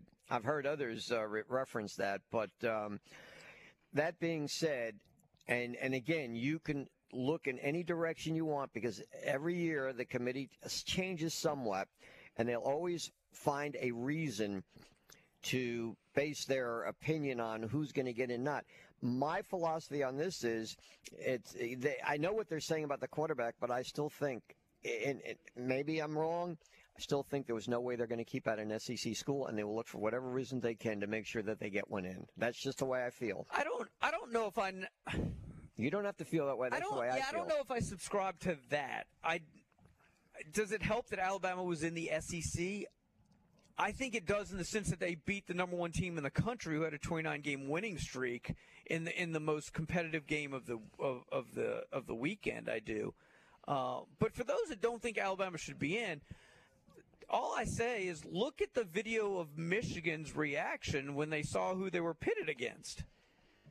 Man, they were not excited at all. Now, had they named Florida State, my guess is everybody over there, including Jim Harbaugh, would have stood up and applauded because they know they would have trounced Florida State. Look, I watched the end you of that keep, eight. You keep saying trounced, you don't know that. I will say this for Florida State. Granted, offensively with the third string quarterback, but defensively they're pretty good. They are. Did you see good. the game against Louisville? Yes. Louisville's offense, that quarterback is terrible. But I mean, they went down into the uh, swamp and, and they beat Florida. Their defense was pretty good this year. I'll give them credit for that. Yeah, they the, Michigan would probably beat Florida. I mean, it, you know, it's easy to sit here and say that. I don't know if you could trounce them or not, but maybe obviously offensively they're challenged now you know, because they're a little lost in, you know, the quarterback position. But I, I do, I don't want, I don't want to bury Florida State. They had a really good year. I mean, you go undefeated in a Power Five conference, you've had a really good year. Well, you see, and that's one of the issues I think we're having is everybody says Power Five conference, and we automatically assume, ooh, it's like this unbelievable conference. No, the Pac-12's been down for years. This was the first year, the first year that that we've actually had legitimate conversation in the last five or six about the Pac 12 being any good.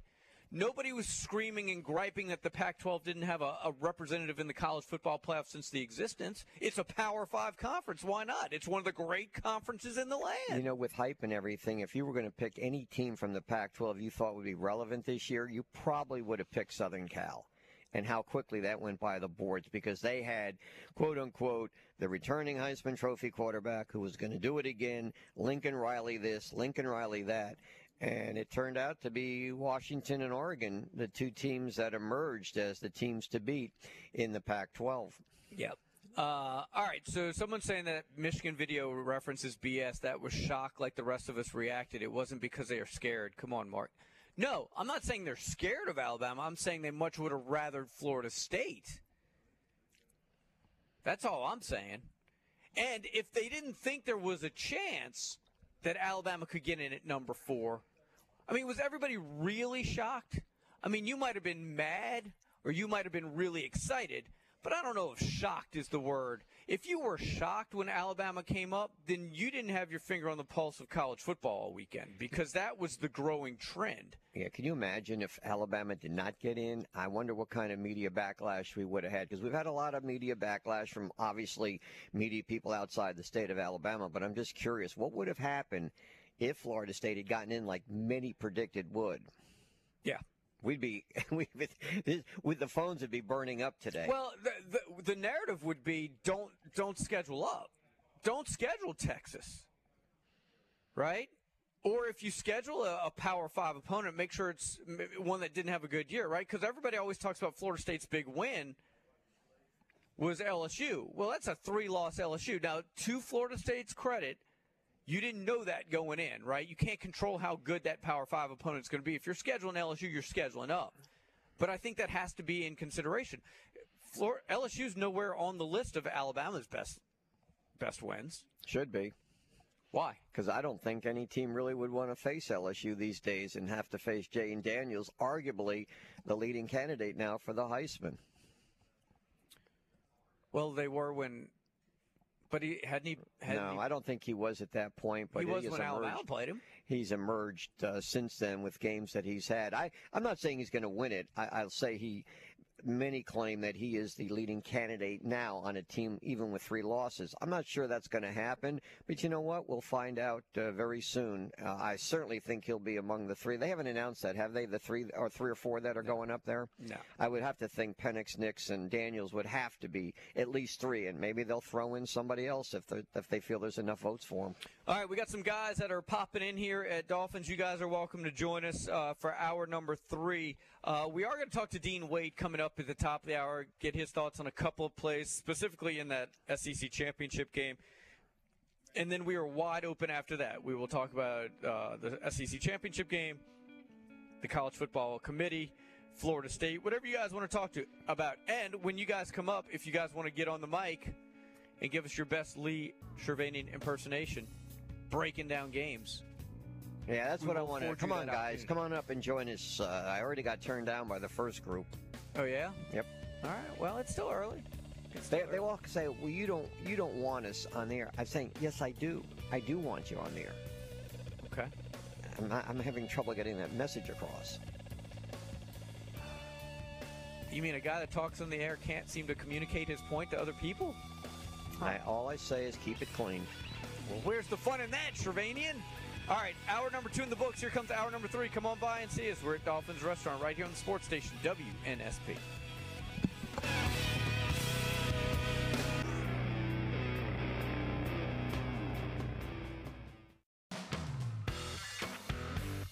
This is the opening kickoff on the country's first FM all sports radio station, 105.5 FM, WNSP, and on the Sound of Mobile app.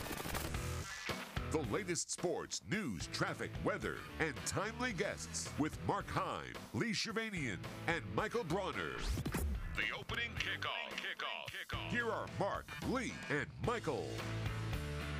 All right, here we are, hour number three, the uh, Monday morning quarterback. We got folks in Dauphin's restaurant chowing down on some complimentary beignets and having some coffee, talking some college football. You're welcome to join us between now and nine o'clock. All right, you still have a chance, at least an hour, because that's all. I'm, I'm not staying here after nine, but you have a chance to come by and get tickets for the Jags bowl game, Jags basketball Saturday in Spring Hill, or Timber Creek complimentary golf passes, including the cart, 18 holes. Wow. And I have lined up at least, I think, if he sticks around, we're going to have at least one individual who came by to join us uh, after we get through with uh, Dean Wade.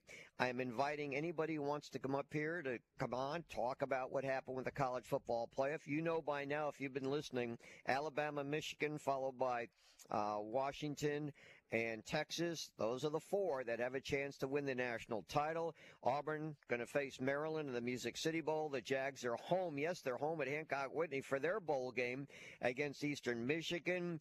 Uh, Mark and I mentioned this briefly. We'll really get into this more tomorrow about the uh, commitment from wide receiver Cam Coleman of Central Phoenix City, who flipped from Texas A&M and now uh, has committed to Auburn.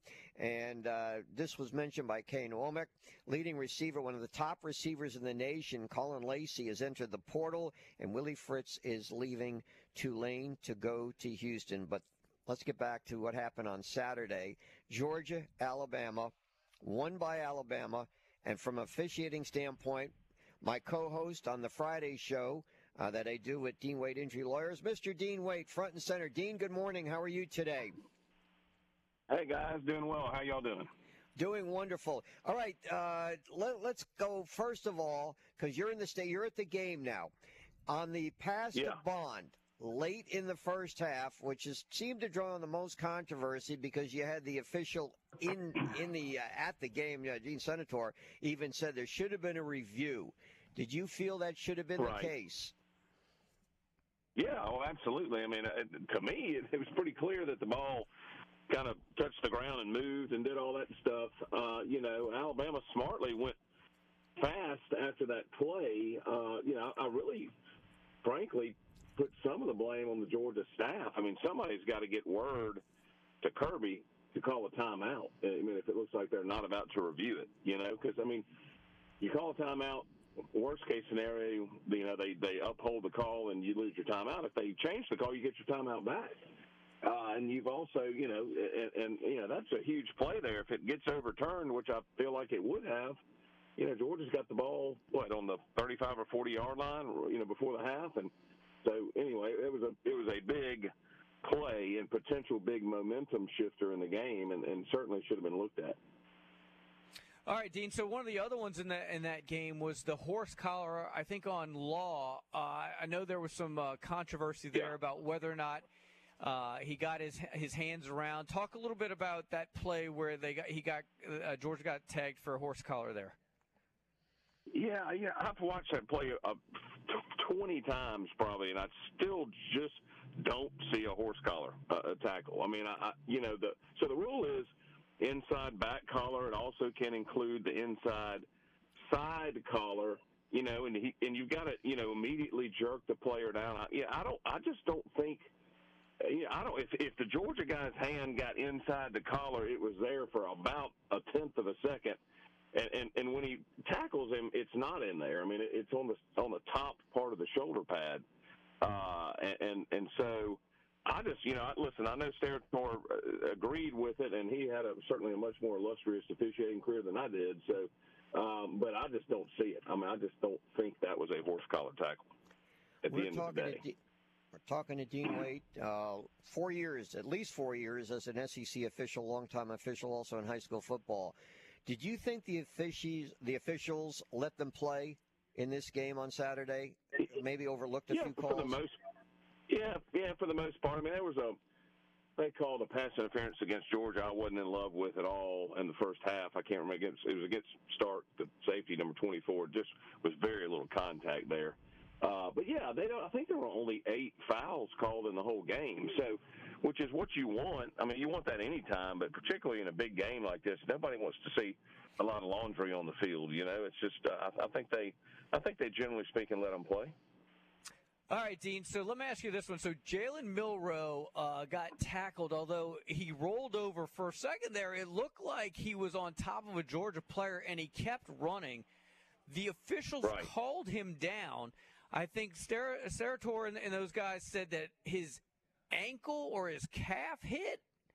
Uh, what did you see there? Yeah, yeah. I, I, so live in the stadium, it certainly didn't look like he was down. And then right. uh, the, re, the the two replays I saw, I never saw where he was down. I did have one of my good friends who's a, a really big Bama fan texted me and said, "Yeah, his his leg or something or did hit the ground or whatever." I never saw it, but I, you know maybe it did. I don't know, but I mean, if if the ankle, I mean, the ankle is down, that's not the foot. The foot's obviously not down. The ankle is not the foot. So if the ankle hit, that would be down. If the calf hit, that would be down. Uh, so anyway, I, I just have not seen a, a view where where any part of his body was down. I'm not saying it didn't happen. I just hadn't seen it. Okay, so now I'm being told it was actually a shin that hit. Is the shin down? Okay, I gotta believe okay. the shin's down, right? Yeah, yeah, shin's down. I mean, any anything other than the uh, hand or foot is going to be considered down. So Okay, if the well, shin I'll touched, say then this. yeah, he was down. And and and I, I don't mean this as disrespectful, but the official was completely lucky that Shin was down though, because that that was such a fast. the, I mean, he just he would have been if if because if he if he hadn't have Yeah. been down, I think the uh, you know Alabama Nation would have gone absolutely nuts. But I, th- I Oh, think yeah, he was yeah, very yeah. fortunate because there's no way he saw that that guy's shin was down. yeah, he, I mean that was probably a quick a quick whistle, quicker whistle than it needed to be on that. Uh, but yeah, and yeah, he did get lucky on that for sure. How would you grade the officiating in that contest, Dean? If you were the one uh, issuing the grade, I mean, uh, well, I guess if you uh, if you ask the Georgia fans, it's, they, would probably give them a D or an F. But uh, yeah, it was okay. I mean, I thought it was. Uh, y- you know, it was all right. I mean, I I just didn't. They, were, like I said, there were a couple of things that were missed. I mean, there always are. Uh, you know, uh, but I, I did like the fact that there was not there were not a lot of fouls called. I I just it lets the game run smoother. It, it just lets the players, the coaches, everybody get into a better rhythm. And so, from that standpoint, I, I, I thought it was good. I think people are well aware that you're a Georgia fan, so you were there obviously rooting for Yeah. Georgia. Just give us your take I on was. the fact that they got off to a really good start, got a, what an 85 yard drive for a touchdown, but then Alabama kind of took over. Yeah, they uh, they definitely clamped down. It didn't help Georgia's cause that our uh, first round NFL left tackle, excuse me, right tackle went out of the game on the second series and never came back in. Uh, yeah, he's the he's the guy that Georgia runs behind a lot, so that hurt the running game for sure. But Alabama clamped down. You know, I had a feeling that game was going to go like that. Frankly, I mean, until until uh, Georgia beats uh, Alabama in Atlanta, I'm always going to think that there's some kind of uh, some kind of juju Alabama has over Georgia in that stadium. I think. Um, but it was, you know, I was not surprised. Oh, Look, Alabama is an extremely talented team. I mean, one of the few teams in the country that that has the talent that equals or may exceed Georgia's talent in, in some spots. So um, uh, it was not surprising to me that that, that happened necessarily. Hey, Dean, before we let you go, there was one other uh, play from uh, the Big Ten game I wanted to ask you about. Um, yeah. Iowa, uh, in the Iowa coaching staff went ballistic. So uh, I think uh, the quarterback drop back for pass, uh, got hit by the defensive back. Michigan's defense. The ball got knocked free. Officially, uh, uh, I think the officials initially ruled the play dead, an incomplete pla- pass. They blew the whistle before anyone recovered it. They went to review. They ruled that he did not begin his forward motion uh, before the ball got loose. So the officials overturned the call to a fumble with a clear recovery Right. by the Wolverines. Is that right? I mean, I was not in love with that call. I thought his arm, you know, just keep in mind, the arm just has to start moving forward, okay? And I thought his arm, it was fairly clear to me that his arm had started the forward process, okay? Yeah. Before that ball came out. And so I, I just didn't, I didn't like it. I mean, I, I- and, and it's particularly with the fact that the ruling on the field was an incomplete pass. And so, uh, you know, you've got to have very clear video evidence that that was not correct. And I don't think you had very clear uh, video evidence that that was not correct. So I don't know how they overturned it. Hey, Dean, as always, man, we appreciate the time. Uh, thanks for jumping aboard with us. We appreciate it. Absolutely, guys. Thank y'all. Yep. Uh, it's Dean Wade. Uh, all right, so here's what we're going to do. By the way, some news uh, Dillon Gabriel, Kyle McCord, both in the transfer portal as of this morning. So uh, it's the story that keeps on giving throughout the year. I think isn't today was it today the deadline to enter the portal, or maybe I'm thinking in terms of this being a date for something else. I thought somewhere along the line you had to uh, declare, and there's a number of quarterbacks in there now. I, I saw a list the other day of the top ten mark, and they have Cam Ward at number one as best quarterback in the portal. Riley Leonard was number three. All right, scoreboard traffic and weather are next, and then we're wide open the rest of the way to hear from you. 694 1055. It's the opening kickoff Monday morning quarterback style from Dauphin's Restaurant. Come by and see us.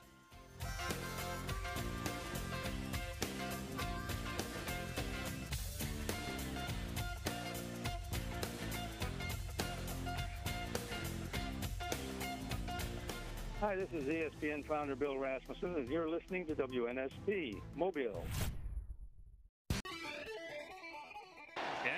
Around and a reverse. Here comes Jameson Williams. Explodes to the end zone. Touchdown, Detroit. Yeah, that one hurt. 823, welcome back in. The Monday morning quarterback edition of the opening kickoff continues uh, from Dauphin's restaurant where you guys need to come on up and enjoy some complimentary beignets and coffee. Uh, and a reminder, if you uh, if you can't get up here uh, this morning, make sure you come by for lunch. They got some great lunch menu items, including the Captain Willie's shrimp tacos, the 424 burger, and the Royal Rooster, all for just 15 bucks. Soups and salads start at eight dollars. It's a fine dining experience without the fine dining prices. Uh, speaking of great events, by the way, it's coming up Wednesday. You've heard me talk a lot about it. The 11th annual Rolling Tigers uh, Booster Club Bash. The extravaganza is set for St. Dominic's from 6 to 9 this Wednesday. Uh, Dr. Mike Rim told me there's only about 50 or so tickets left. It's a $10,000 drawdown. There's a finite number of tickets, 300, no more are sold. So if you want to get in, you better get in quick. It's a, it's a great event catered by Bay Gourmet and DJ'd by our own Matt McCoy. If you're looking for um, information, you're looking for tickets, call Mike Rim 232 4753. That's 232 4753. As you guys know, the Rolling Tigers Booster Club is an organization that supports wheelchair sports at Auburn University. The club was inspired by Mobile native Dr. Jared Rim, who was born with spina bifida and became the first wheelchair athlete to compete for Auburn University. Over the uh, 10 years, they've managed to raise more than $150,000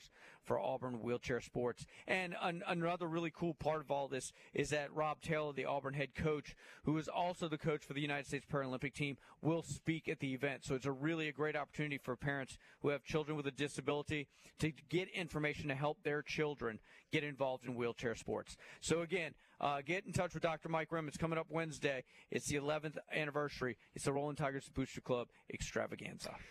As promised, uh, we offered uh, those who came up to join us a chance to talk. Bob Barr, you're up first. Good morning. Good morning, Lee. Good morning, Mark. I know you're a, a very steady listener of WNSP Sports. We really appreciate that. Anything over the weekend that caught your attention? Well, the SEC championship game did because I was surprised. Uh, I'm an Alabama fan, but I did not expect Alabama to win that game. Not really. Uh, so I was surprised that they did. I, look, we all picked we all picked uh, Georgia to win on this show. Uh, it I was picked- close. Yeah. We, we I'm going to rephrase. I picked Georgia to win by a field goal. Alabama wins, but I did take Alabama in the five and a half. I didn't. Th- I didn't think it was going to be a blowout. I thought it was going to be a field goal game. Yeah. So, but I, I went in a different direction. I'm, I admit that.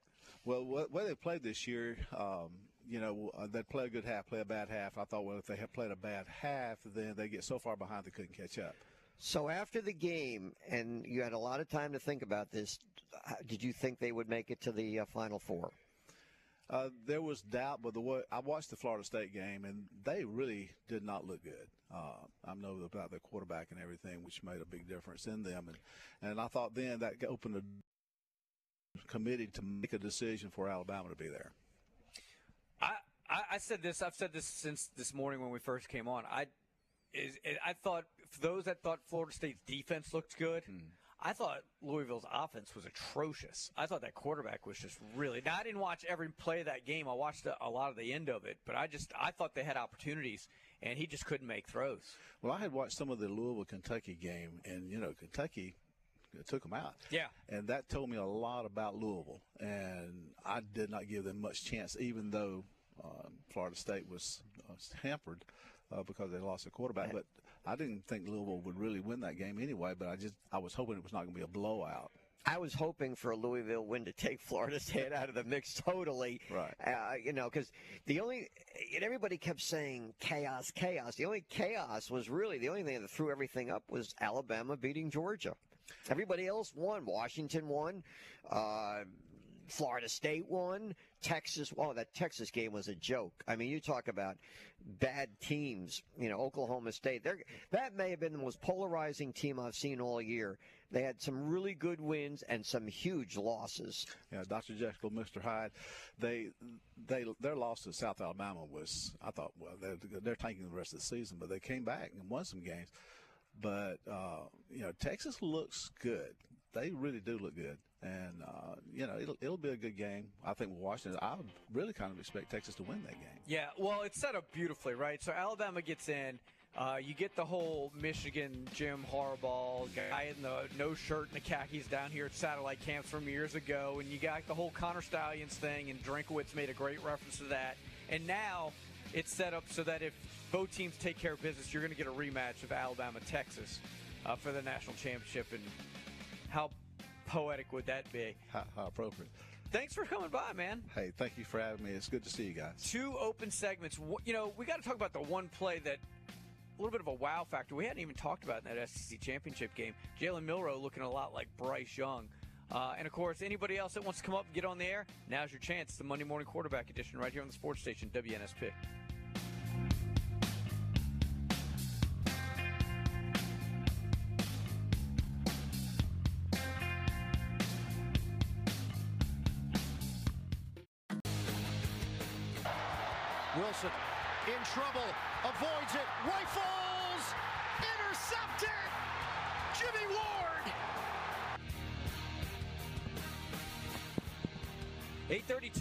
Back in. Our Monday morning quarterback edition of the opening kickoff has been an animated and spirited one here, Lee Shirvanian. We hope to keep that going. By the way, that interception by Jimmy Ward, seconds to go, and the Texans clinging to a, a lead. And Jimmy Ward, who played at Davidson High School, now with the Texans, came up with that uh, key interception to preserve the win for the surprisingly uh, Houston Texans. All right, uh, Dale Dale Harvey's with us now. Dale, the uh, renowned punter, one time for the Ole Miss uh, Rebels, right? Am I- correct. Correct, right? Knows his football. He's joining us. Of course, we owe him a lot. Uh, he's been the man about everything here, serving, talking to some of the patrons who have come by. And so, Dale, we've asked uh, we asked Bob uh, that you follow SEC football very closely. You've gone to you've seen Alabama in person. Uh, did their victory over Georgia surprise you at all? No, I think anybody would. Um, you could see Alabama was getting better and better as every uh, week for the season came on, so it really was not a big surprise. Were you surprised they got into the Final Four? I did not think that an SEC school was going to be blocked out of the Final Four, and with their victory over Georgia, there was no way that Georgia could stay in the top four. So no. Dale, uh, Ole Miss, you happy with the season they had? Yeah, ten and two is a really good year. Um, basically, of course, you, when you lose to Georgia and Alabama, and both of those are on the road, I mean that's a, a sense of accomplishment. Hopefully, we can grow from uh, you know year after year and get into actually the 12 team playoff for next year. What do you think about their matchup with Penn State? Love it. Love that matchup. I don't think that uh, I know Penn State has a really good defense. I don't really think their offense is all that great. Uh, hopefully, we can make some stops on defense, but I think our offense, with uh, Lane having a month to prepare, can get a good game plan going. So I asked this question earlier. Who do you guys think is like the maddest today? Right? Is it is it the uh, is it is it the Florida State? Mike Norvell obviously is pretty pissed. But what about the the uh, the athletic director over there, the ACC commissioner, Danny Kanell?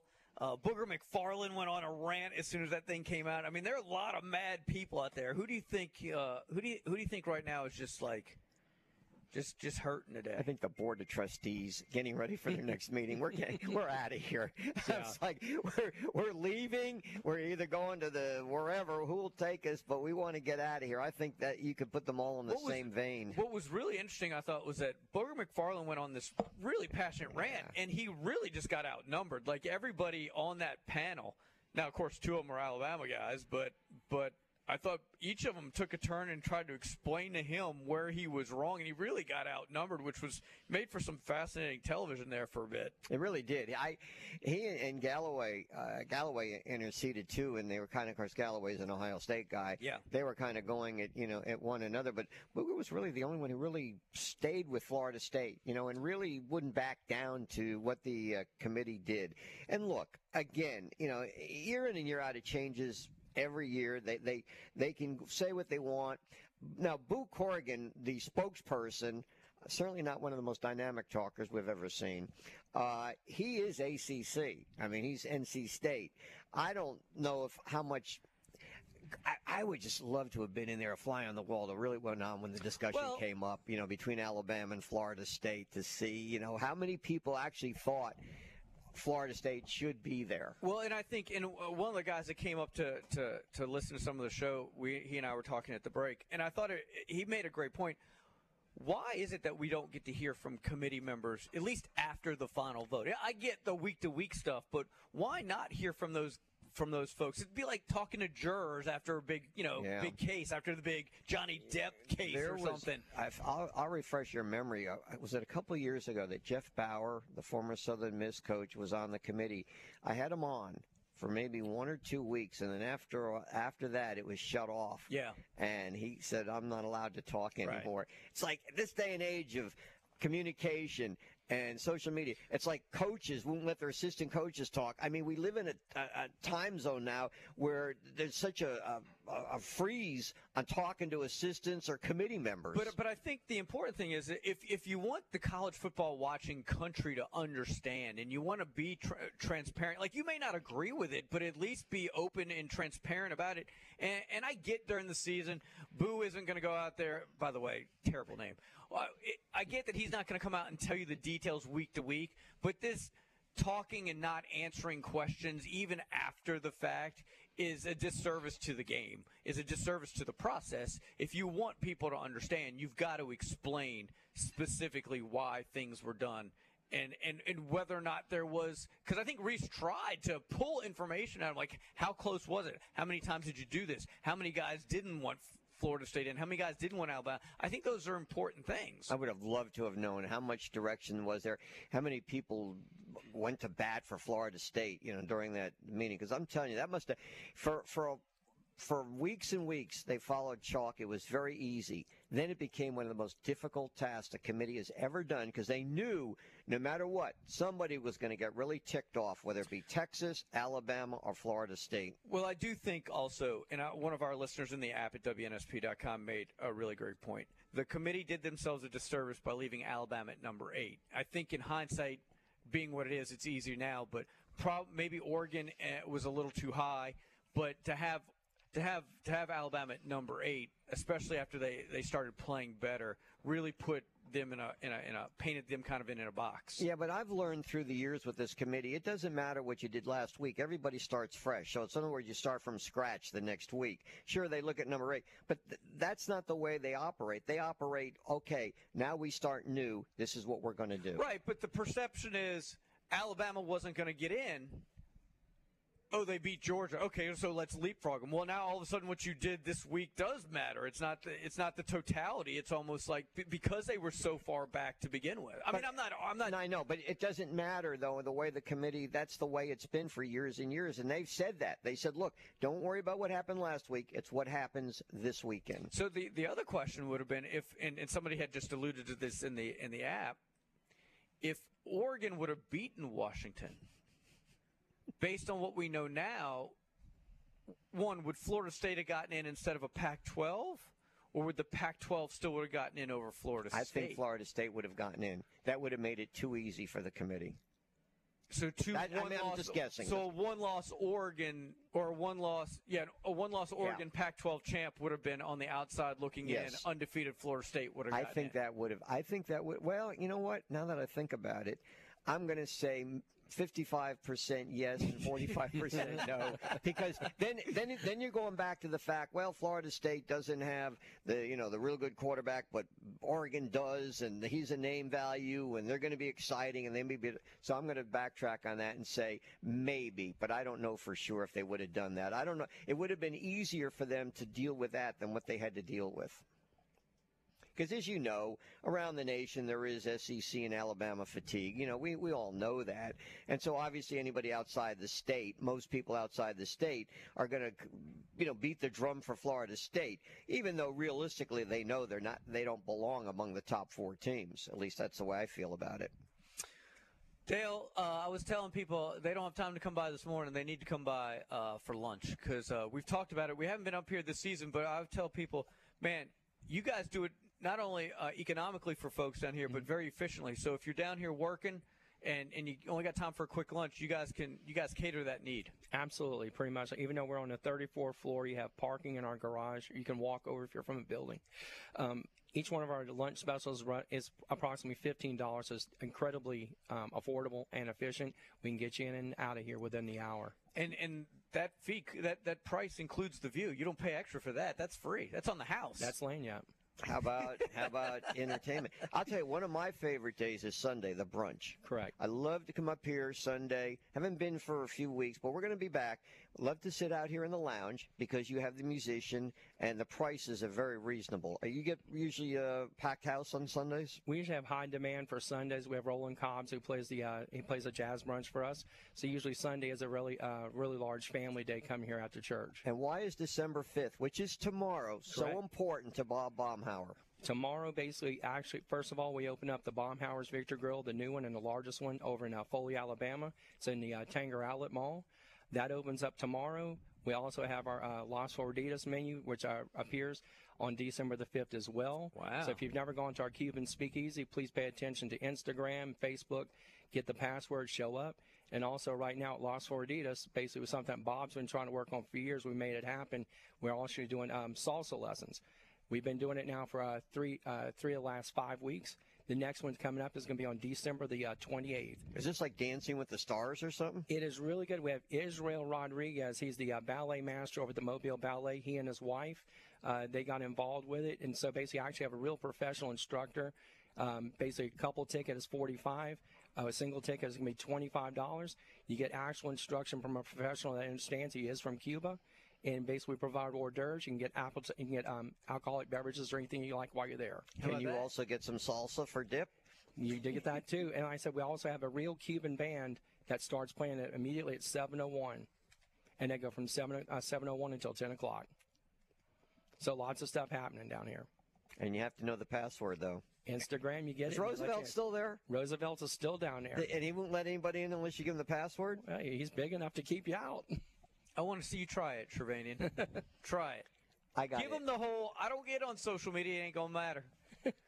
Rosie's got strict orders, and he will execute them to first the time- to the letter. First time I saw him down there, he was dressed in a tux. I have not seen him in a tux yet. I'm serious. He was pretty well dressed up, let me tell you. All right, one final segment of the day. We'll uh, we'll give you a sneak peek into tomorrow's show as well. Uh, you guys can jump in at 694-1055. Uh, hit us up in the app at wnsp.com. And if you're, you know, in the neighborhood, you might have a minute to. That's a quick elevator. You might be able to get up here before nine. That elevator moves now. Uh, one final segment of the day. Stay with us.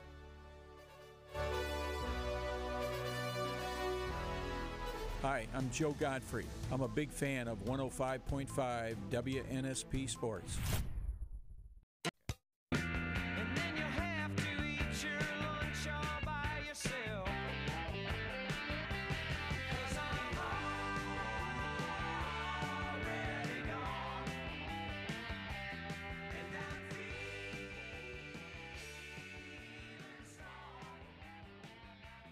Yourself some lunch or even come by get dinner and of course uh, call and get those holiday reservations made as uh, that's creeping up as well All right, uh, f- from a listing standpoint on WNSP tonight, we don't have Monday Night Football.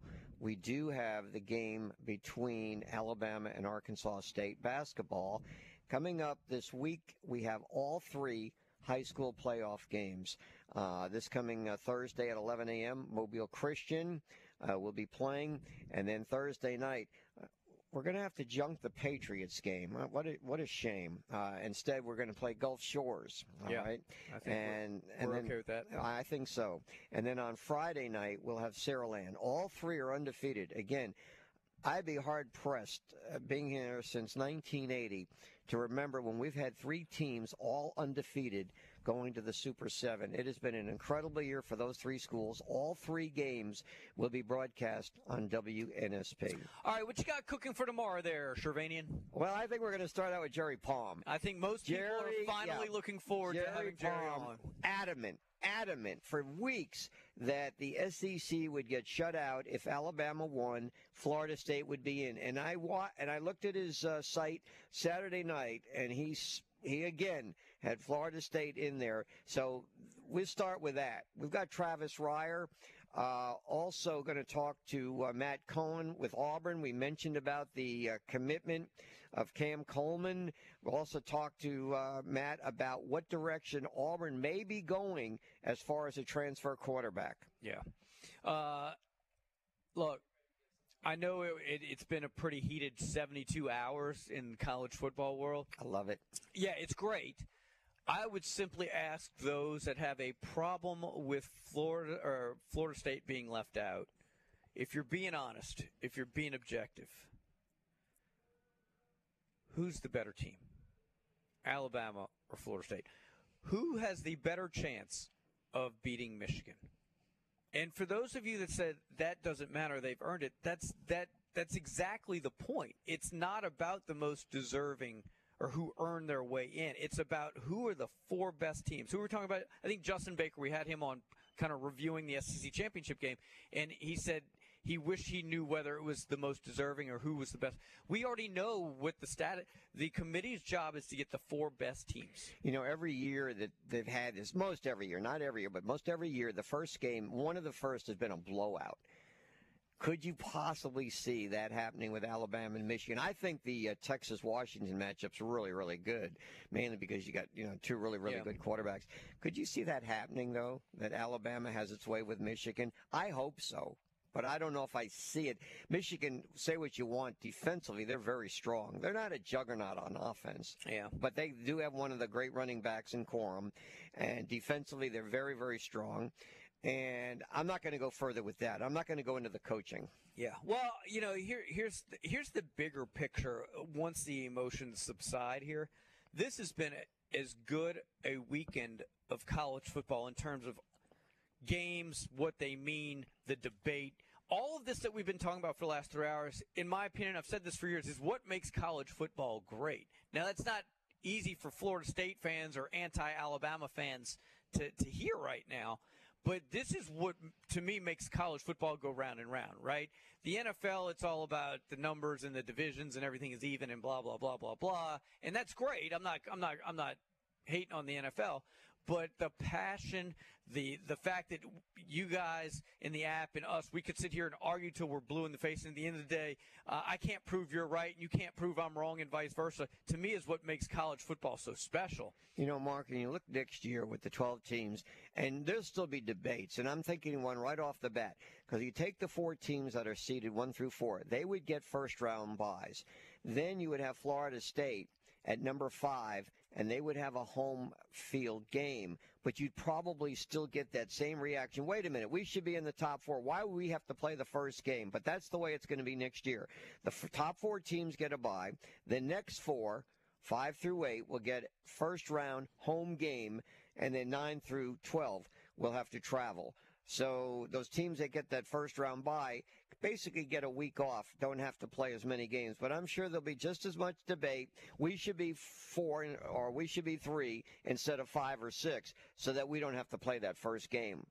And uh, George is still with us, George Spor- Spurlock of Presley Roofing. Let me ask you this: as an Alabama guy, Yeah. and I made this comment earlier today on the show, has this not been one of the more exciting, intriguing, and almost um, satisfying seasons under Nick Saban in the sense that the odds were kind of against this team early, the obvious struggles, and to watch this team continue to improve and ultimately, ultimately get to a, a place a lot of folks didn't outside of Tuscaloosa think they were going to get to. I just think it's been such an entertaining season Yeah. from that perspective, as opposed to man, we're number one preseason number one. We got to win every game.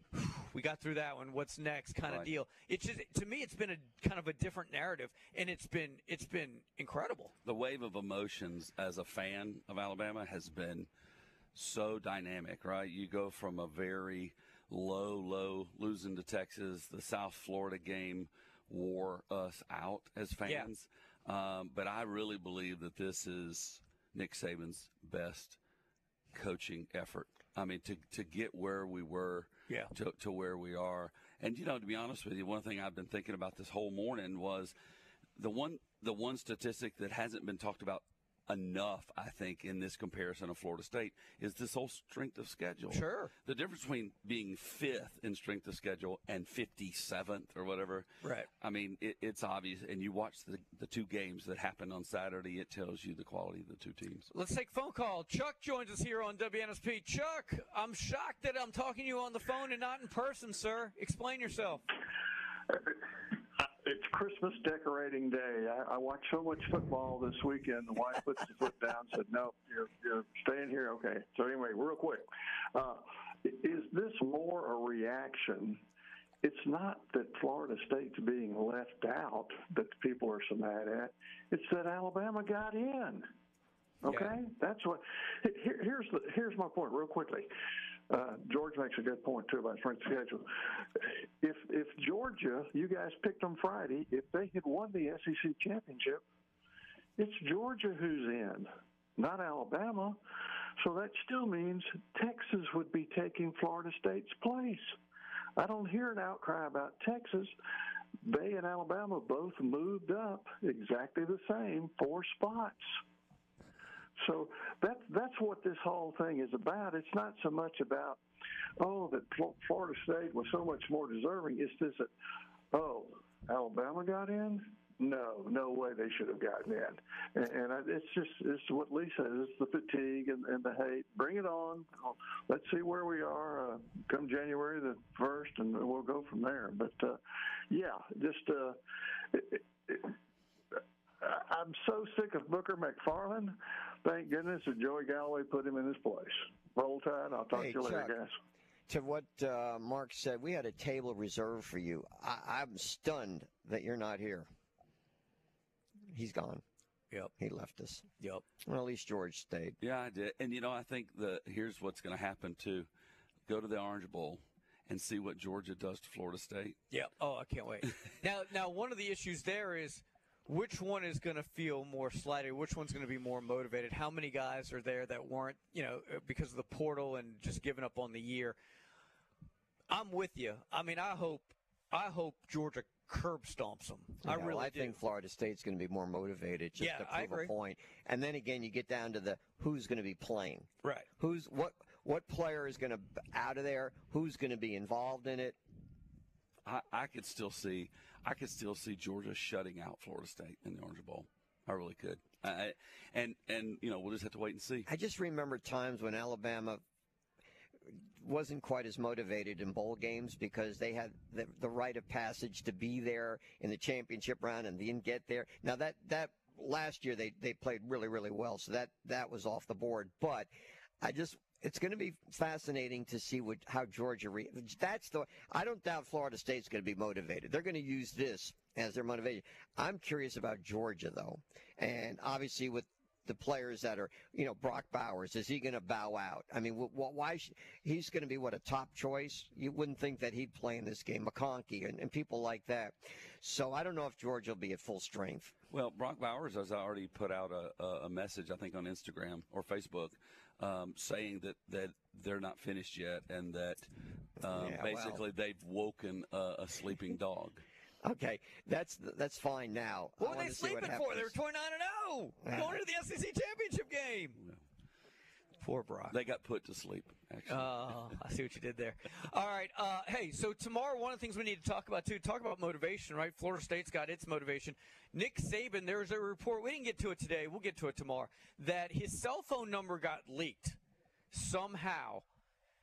and he got blown up like 250 calls or something after the college football playoff uh, pairings were announced. And he said most of them came from a bunch of ticked off Florida people in Florida. He he mentioned that in a uh, in the awards banquet with his team yesterday. The video got sent to Rivals.com. They posted a story. I don't. I haven't seen the video. My question is, do you think it really happened, or is he just using this as motivation? Because now he's saying there are a lot of naysayers out there that don't believe you belong. So I'm wondering, do you think it really happened?